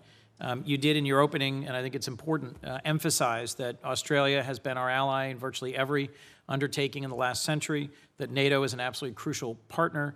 Um, and I just wanted to give you, uh, Mr. Bash and uh, Ambassador Jeffrey, uh, a moment to speak to the global consequences and the importance of reaffirming our coalition partners. Well, I think the, the specific operational ties vary in different situations. Actually, if you look at, I read through that, that statement that the White House released last night about the terror attacks that have, in their view, been underreported. Um, and actually, so many of those were those that were inspired or enabled by ISIS's propaganda, their incitement, and their ideas. And, and that is their main weapon. That's their main export. That's how they do their business. And by the way, it's, it's pretty effective. Let me tackle the uh, containing of Iran. The first thing we have to do, and this would be a change from uh, the last administration, is to recognize that the job of that Iran is a problem in the region, and that America, with its friends and allies in an economy of force way, needs to push back. Uh, and that'll be that'll that'll set the stage for uh, cooperation with a lot of friends who believe the same way. But specifically, there is a ceasefire that the Russians, the Iranians, and the Turks and the Syrians put together uh, for Syria, the Astana one. Uh, the Turks are willing to live with that, even though their side lost, basically. Uh, the Russians put it together and have some interest in it.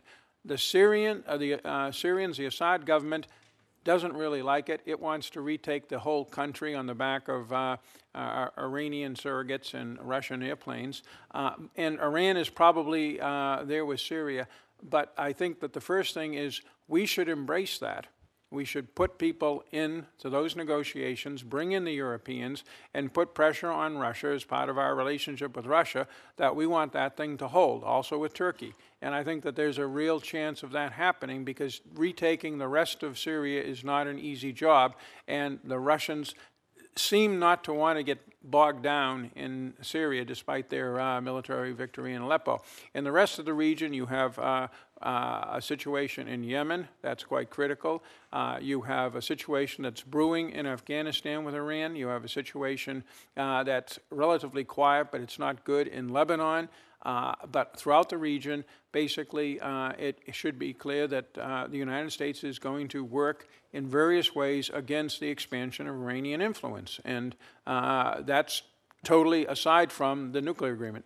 I could not agree with you more uh, that containing uh, Iranian uh, aggression, um, attempts at expanding their hegemony is a key goal for our foreign policy, both in uh, our engagement after uh, Mosul is retaken uh, and in how we act in the region. Let me just ask a quick question. Since you both identified ISIS propaganda, their ability to reach out and radicalize as their most effective weapon, um, does it not simply strengthen and expand the reach of that weapon to have an executive order in place um, that, correctly or not, is being characterized throughout the Muslim world as an anti-Muslim ban? Mr. Bash. It's already been utilized by ISIS sympathizers on Telegram, one of the social media entities I referenced earlier. And one of the arguments, just to put a, a little bit of a sharper focus on it, is ISIS has always said, hey, let's look at how America treats its own Muslim populations, and you can judge America that way.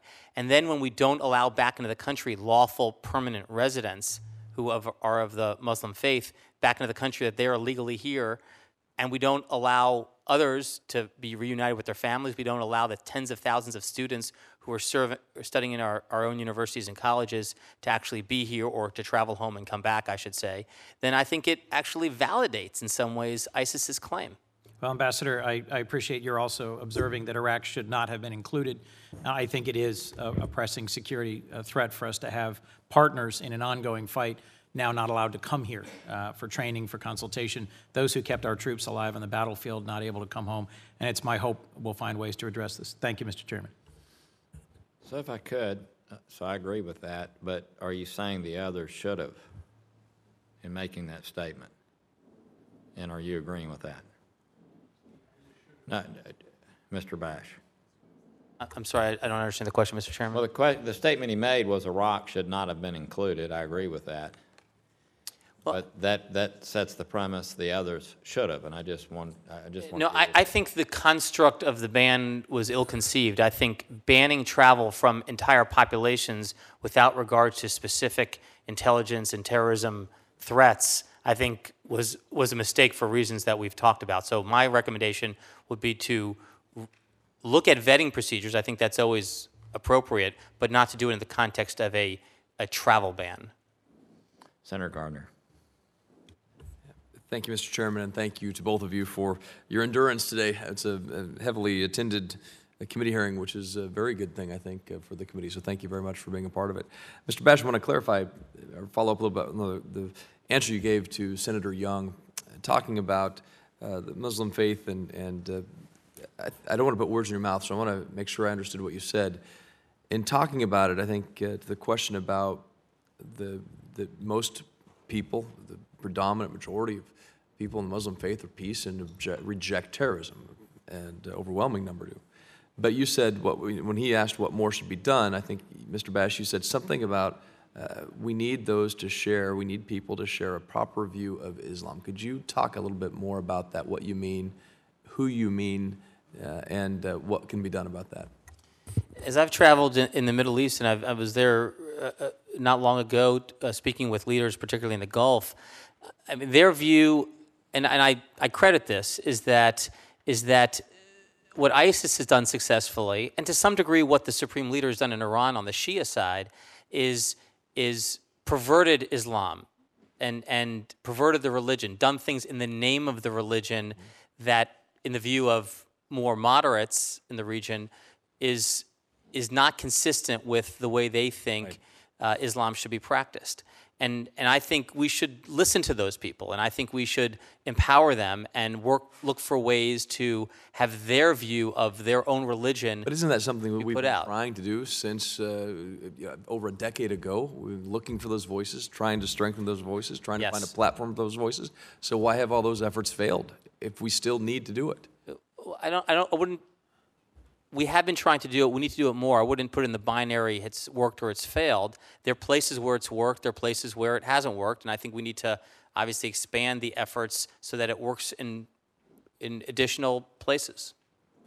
Well, I- I- again, I mean, this is something that we've been talking about, we've been pursuing at the Global Engagement Center. This conversation's been held multiple times before this committee of how do we find those moderate voices, those reasonable voices that agree with the vast majority of people in the faith uh, that reject this. And so uh, I I would love to follow up more with how we can do a better job, because uh, I I do put it in the terms of have we succeeded or have we failed, because uh, if it's still happening, if ISIS is still radicalizing people, uh, if their ideology is spreading, uh, then we haven't succeeded. So, anyway, I think we could follow up a little bit more on that. I want to talk a little bit about this. Ambassador Jeffries, in your statement, you said it's difficult to see how Washington could pursue anti ISIS operations in Syria without Turkish bases and other cooperation. Can you talk a little bit about the Turkish Russia activities uh, and what that means for the U.S.? Turkey has had a 250-year running conflict with Russia to its north. Uh, Russia's expansion in the 16th through 19th century came uh, at the expense of Turkish territories to a significant degree in the Balkans, in Crimea, and other places, the Caucasus. And uh, so there's a deep suspicion, and it's a classic case of you've got two major powers in one area, they tend not to get along. Uh, the, that said, there are energy ties and other ties with Russia. Russia is a big player. Turkey knows it. Uh, the current FAR started, of course, with um, uh, the uh, fight in Syria, where Russia and um, uh, Turkey were on opposite sides. Uh, you know the history. Uh, Turkey shot down the Russian fighter that went into Turkish territory. Strong reaction, but still a, a, a, limited reaction on the part of Putin. And a military offensive that Putin supported uh, in Aleppo against the forces that Turkey was backing. Turkey was backing very strongly uh, forces who wanted to overthrow Assad. Some of them were people we wouldn't want to work with, but a lot of them in the Free Syrian Army were people we were also working with. We cooperated with Turkey uh, to train many of those people. Uh, then uh, at the end of the day, Turkey could not, Turkey wanted to do a no-fly zone. It ultimately, and they wanted to do it with us. They wanted to have a no-drive zone. They eventually did it themselves, and they seized a huge chunk of uh, northern Syria, uh, partially to block the Kurds, but also to go after ISIS and also to put pressure on Assad. They had, had a three-way uh, uh, purpose in that, but they were ever more disappointed that we were not in the fight with them in any sort of way. They didn't see a policy towards Syria, and they didn't see a policy towards Iran, and frankly, I think they were right. And at the end of the day, they were presented with a fait accompli. Their side lost the Battle of Aleppo. The Western uh, Syria battle was basically over, and to uh, save what they could of their Free Syrian Army forces, many of whom are still under arms and coordinating with the Turks, uh, they decided to work this deal with the Russians. Um, but uh, uh, the Astana uh, ceasefire, but the Turks are very unhappy at Assad's violation of this. They uh, keep on uh, saying, at least for the record, that they are opposed to Assad. They think he needs to go. And uh, they're uncomfortable with this uh, second-class status that they've been given with Russia, and thus I think they're very willing to work with us. And I see all kinds of signs. So no threat to U.S. interests in Syria or Iraq as a result of the Russian-Turkey uh, operations? Uh, no, uh, no, I don't. I, I think that this Turkey feels forced into this. They would love to have a situation where they could. I don't want to paint too where they could play us off against mm. the Russians. We won't like it, but it's better than where we are now because right now there's no game. They just basically have to go along with the Russians. And I'm out of time, but at some point uh, we could follow up a little bit more about ISIS and Jakarta and other attacks in Jakarta in 2016, Southeast Asia. I think it's important that we view ISIS uh, and this issue not just as a Middle East or Europe or even a distant threat to the U.S., as I think uh, somebody had said, uh, through attacks, but also talk about what's happening in Southeast Asia. So Senator Rubio's uh, walking down. If you would like to filibuster by asking that. Well, I would love to ask that question. Okay, Let's so, talk a little bit if about Senator Southeast Cardin Asia. doesn't object, does not object, then we'll, we'll let. Go, okay, go ahead. Thank you. Just, just again, just I'll make it quick. Just talk about Southeast Asia. Talk about uh, the the threat that ISIS poses, and about 600 known fighters in Southeast Asia right now. Uh, we have counterterrorism efforts in place. Could you talk? Are those sufficient? Do we need to do more? how is our partnership uh, on counterterrorism efforts uh, proceeding? I, I think uh, we could always do more in the field of intelligence cooperation, law enforcement training. Uh, we have had some good experience with countries in Southeast Asia uh, countering the, the Al Qaeda threat in the aftermath of 9 11. Of course, that's you referenced Indonesia, that's where Hambali was, and, uh, and working with allies and, and key partners there, we, uh, we successfully uh, took him down. Um, again, this is a place where I think Australia could be critical because, as, as, uh, as you talk to officials in Canberra, one of the things that they're very concerned about is the ISIS threat in Indonesia, um, in, in, uh, in Jakarta and in Bali and elsewhere, and they can play a very constructive role in working with us there. Thank you. Thank you, Mr. Chairman. Thank you. You ready to go? Thank you, and I uh, Yes, sir. thank you both for being here. Busy day, busy night, long night. Um, and I'm, I apologize if this has been asked before. Let me just ask uh, you know, your opinions on the following, and that is, there's been a lot of talk. Some out there arguing, well, you know, Assad is a bad individual, but he's someone, he's better than the alternative. I've often said that, uh, irrespective of what happens in this conflict, as long as, be- given both the nature of the Assad regime and everything that's transpired, that as long as Assad is in power, or, those close to him are in power, given what has occurred in Syria, it'll be very, there will always be, uh, Syria will always be ripe for a Sunni resistance uh, to his rule. Um, that it's difficult to go to someone who's had their family slaughtered, uh, who has faced deep oppression, and somehow ever get them to fold into a national unity under the rule of an individual responsible for these sorts of horrific acts. Uh, do you share that view that it will be very difficult, if not impossible, for Syria to ever be peaceful and unified as long as someone with as much blood in his hands as Assad is in power? I- strongly agree with that statement, Senator Rubio. Uh, Assad has used chemical weapons to kill at least uh, 1,400 of his own uh, civilians, including several hundred children. Uh, as we noted earlier in the hearing, uh, we had to witness on our own televisions in a manner that was inappropriate for young children to be in the living room when these scenes were being shown, the way the Assad forces were liquidating the city of Aleppo and, uh, and slaughtering civilians and making it impossible for relief organizations to be there. So I agree 100% with your statement. The Assad system is exactly what you described, Senator, because, as Jeremy said, uh, it is absolute brutality against the entire uh, population, with some exceptions of Syria. Anybody who gets in the way gets thrown in jail, gets tortured, and a mass slaughter of hundreds of thousands of civilians, poison gas, all of that.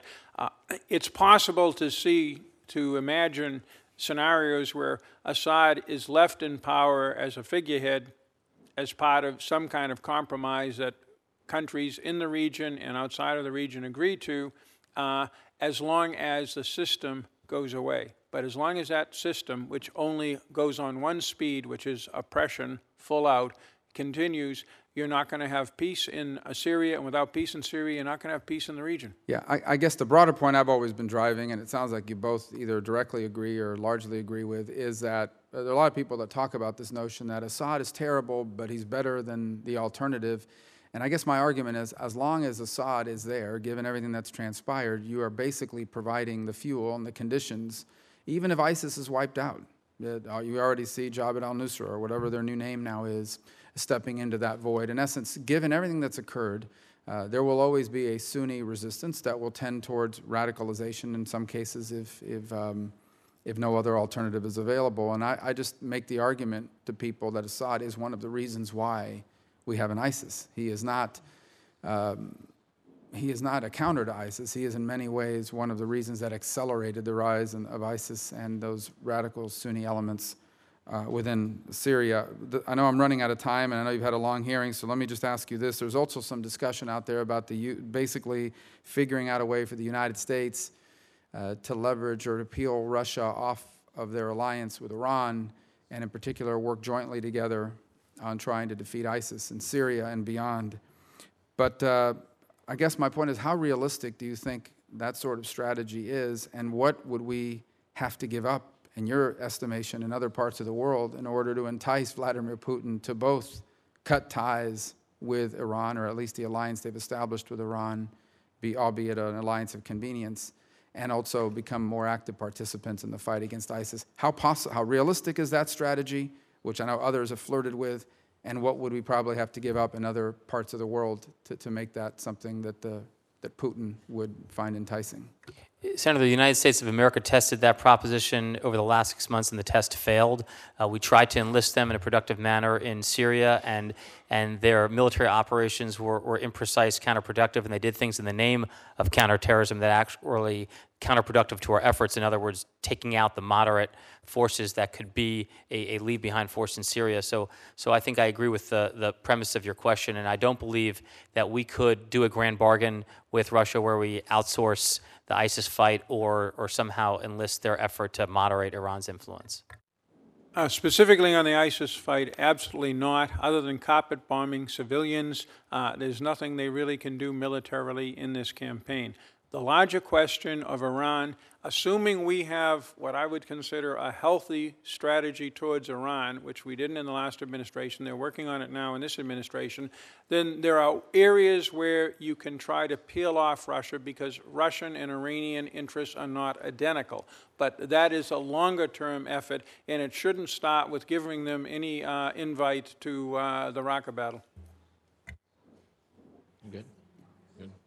If I could highlight again, uh, Russian troops are, are not even trained to deal with the type of issue that we have in, in Raqqa. Is that correct? I mean, all they can really do is what you just mentioned, carpet bomb. Uh, they're, there's, they're, they're of no use, are they, relative to uh, a ground effort in Raqqa? But they had some very high-end forces that we would call special forces, but they're closer to the 75th Ranger uh, Regiment. That is highly trained light infantry, and they did deploy some of those people at times, which is why I cited that earlier on my argument that we need to put some uh, elite ground troops in. And those forces are pretty good, but they're nothing in numbers or quality like what we have between the United States and our NATO allies. We've got tens of thousands of people who can do that and who have been doing this for a decade in Afghanistan and Iraq. Senator Cardin. Well, uh, let me thank uh, you for your testimony. Um, As I was listening to the members uh, ask their questions and your responses, I think there's general consensus here that we don't want to see U.S. military in a sustained ground combat operation. There's different views here as to whether it's appropriate for us to interject our special forces and how we interject our special forces, or how do we deal with the uncertainty of what occurs where you may need to use U.S. forces for rescue or might need U.S. forces for an urgent need. Uh, and I say that because President Obama submitted an AUMF that restricted our, our combat to no sustained ground combat operations. And we all scratched our heads at the time and say, what does that mean? And it, I agreed with the chairman that it was impossible for us to get unity uh, to pass an AUMF. We have disagreements whether the 2001 AUMF covers the operations today, and that's never going to be fully resolved because there's no way to, to, to, resolve that, whether it covers it or not. The president's operating under it, and uh, there's no way of really legally challenging other than through the, the appropriation process, which is a tool that won't be used because um, uh, it affects the safety of our, ground, of, our, of our military. So I mention that because, Mr. Chairman, we're going to have to revisit this at some point because I, I do think there is general consensus against us using combat troops on a sustained basis in Syria or Iraq, uh, that that would be counterproductive. Or, by the way, in the other regions in which uh, ISIS is now operating, uh, that would be, I think, looked at as counterproductive because it would be used as a recruitment tool, would make it more difficult for us to govern after the combat operations are over, and you're not going to be able to hold unless you have the local will and capacity to hold regions. So all, for all those reasons, we have to be cautious. We want to get rid of ISIS. We want to get rid of a terrorist, but we have to have a, game plan. And, and, Mr. Chairman, you've been one of the first to point out that that may not have been true in our Libya campaign. We didn't have a, a, uh, an idea what was going to happen after we got involved in Libya. Uh, So I, I just would make that as a word of caution. And I would welcome uh, our two witnesses, and maybe we'll ask this for the record. How would you um, frame an AUMF where Congress is weighing in to support the operations, recognizing that many of us would be reluctant to an open-ended AUMF uh, because we believe we have responsibility to authorize sustained operations, and we're not prepared to give that congressional authority today. So it'd be interesting to see. Uh, But as, as far as the, the, the use of our military, uh, I couldn't agree with you more. They have the capacity, the unique capacity. No other country can do what we can do, whether it's our combat troops or whether it's our special forces troops or whether it's our the people that are in the intelligence and the military. They do the best, and without their participation, it's hard to imagine we could come to any type of successful completion to what's happening today against ISIS. So uh, I I think there's probably more agreement than disagreement, but the question is how does the Senate, how does the Congress weigh in is a much more difficult uh, uh, assignment. If you have thoughts on that, I'd be willing to listen. Um, As an advocate for non-sustained ground troops, and of course, definitions are everything. What are ground troops? Is it a uh, uh, forward observer team? Is it a special forces uh, raid? I'm talking about uh, essentially uh, a number of maneuver battalions, five to 800 uh, strong American units participating in ground fire and maneuver.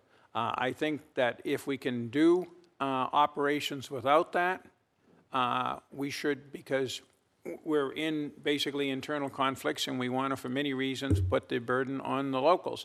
Uh, But as much local as necessary, uh, as possible, as much American engagement as necessary, and we come very close to that, Senator, with the 10,000 troops we have in uh, Afghanistan. They get involved in more fighting than the folks do in, in Iraq that we have, the 5,000. The second thing is, I'm troubled by this artificial line that special forces can go out and do raids and shoot people up and get shot in the process, and artillery can fire, and Apache helicopters can uh, fire rockets, but that that's not ground combat, but that a, a U.S. tank company cannot lead an assault on a very dug-in uh, ISIS force. Uh, if we could do this with somebody else, fine. But let's not wait. The Mosul battle has been going on, and all in all, it's successful, but it's been going on for three and a half months, and we still have to take the, uh, the hottest part of the city in the west. And there's a cost to doing these things. Maybe we'll be okay, but every month you get bogged down in a conflict, there's a risk that something will happen, an ally will fall out, a new development will come in. Uh, there's uh, something to be said for rapidity in any operation, diplomatic or military. In terms of an authorization for the use of military force, I think that the um, there were two elements, if I remember, because I, I gave testimony either here or in the House on on the uh, authorization, and the two concerns were, first of all, the limitation on um, sustained uh, use of ground troops.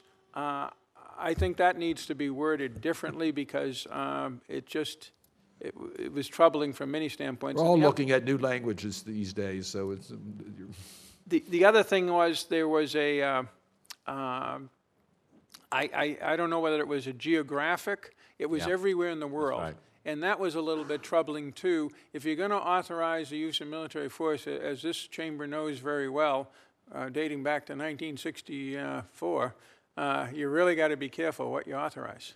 And, and then lastly, there was the challenge of whether this would be the exclusive use of the authority, or wh- whether we, we would repeal 2001, or whether 2001 would still stay in. So there were different, uh, and whether it be have a sunset or not have a sunset. There was many open issues uh, about how we would do this. So it was not free from challenges, but the bottom line is, what is the appropriate authorization for the use of force by Congress?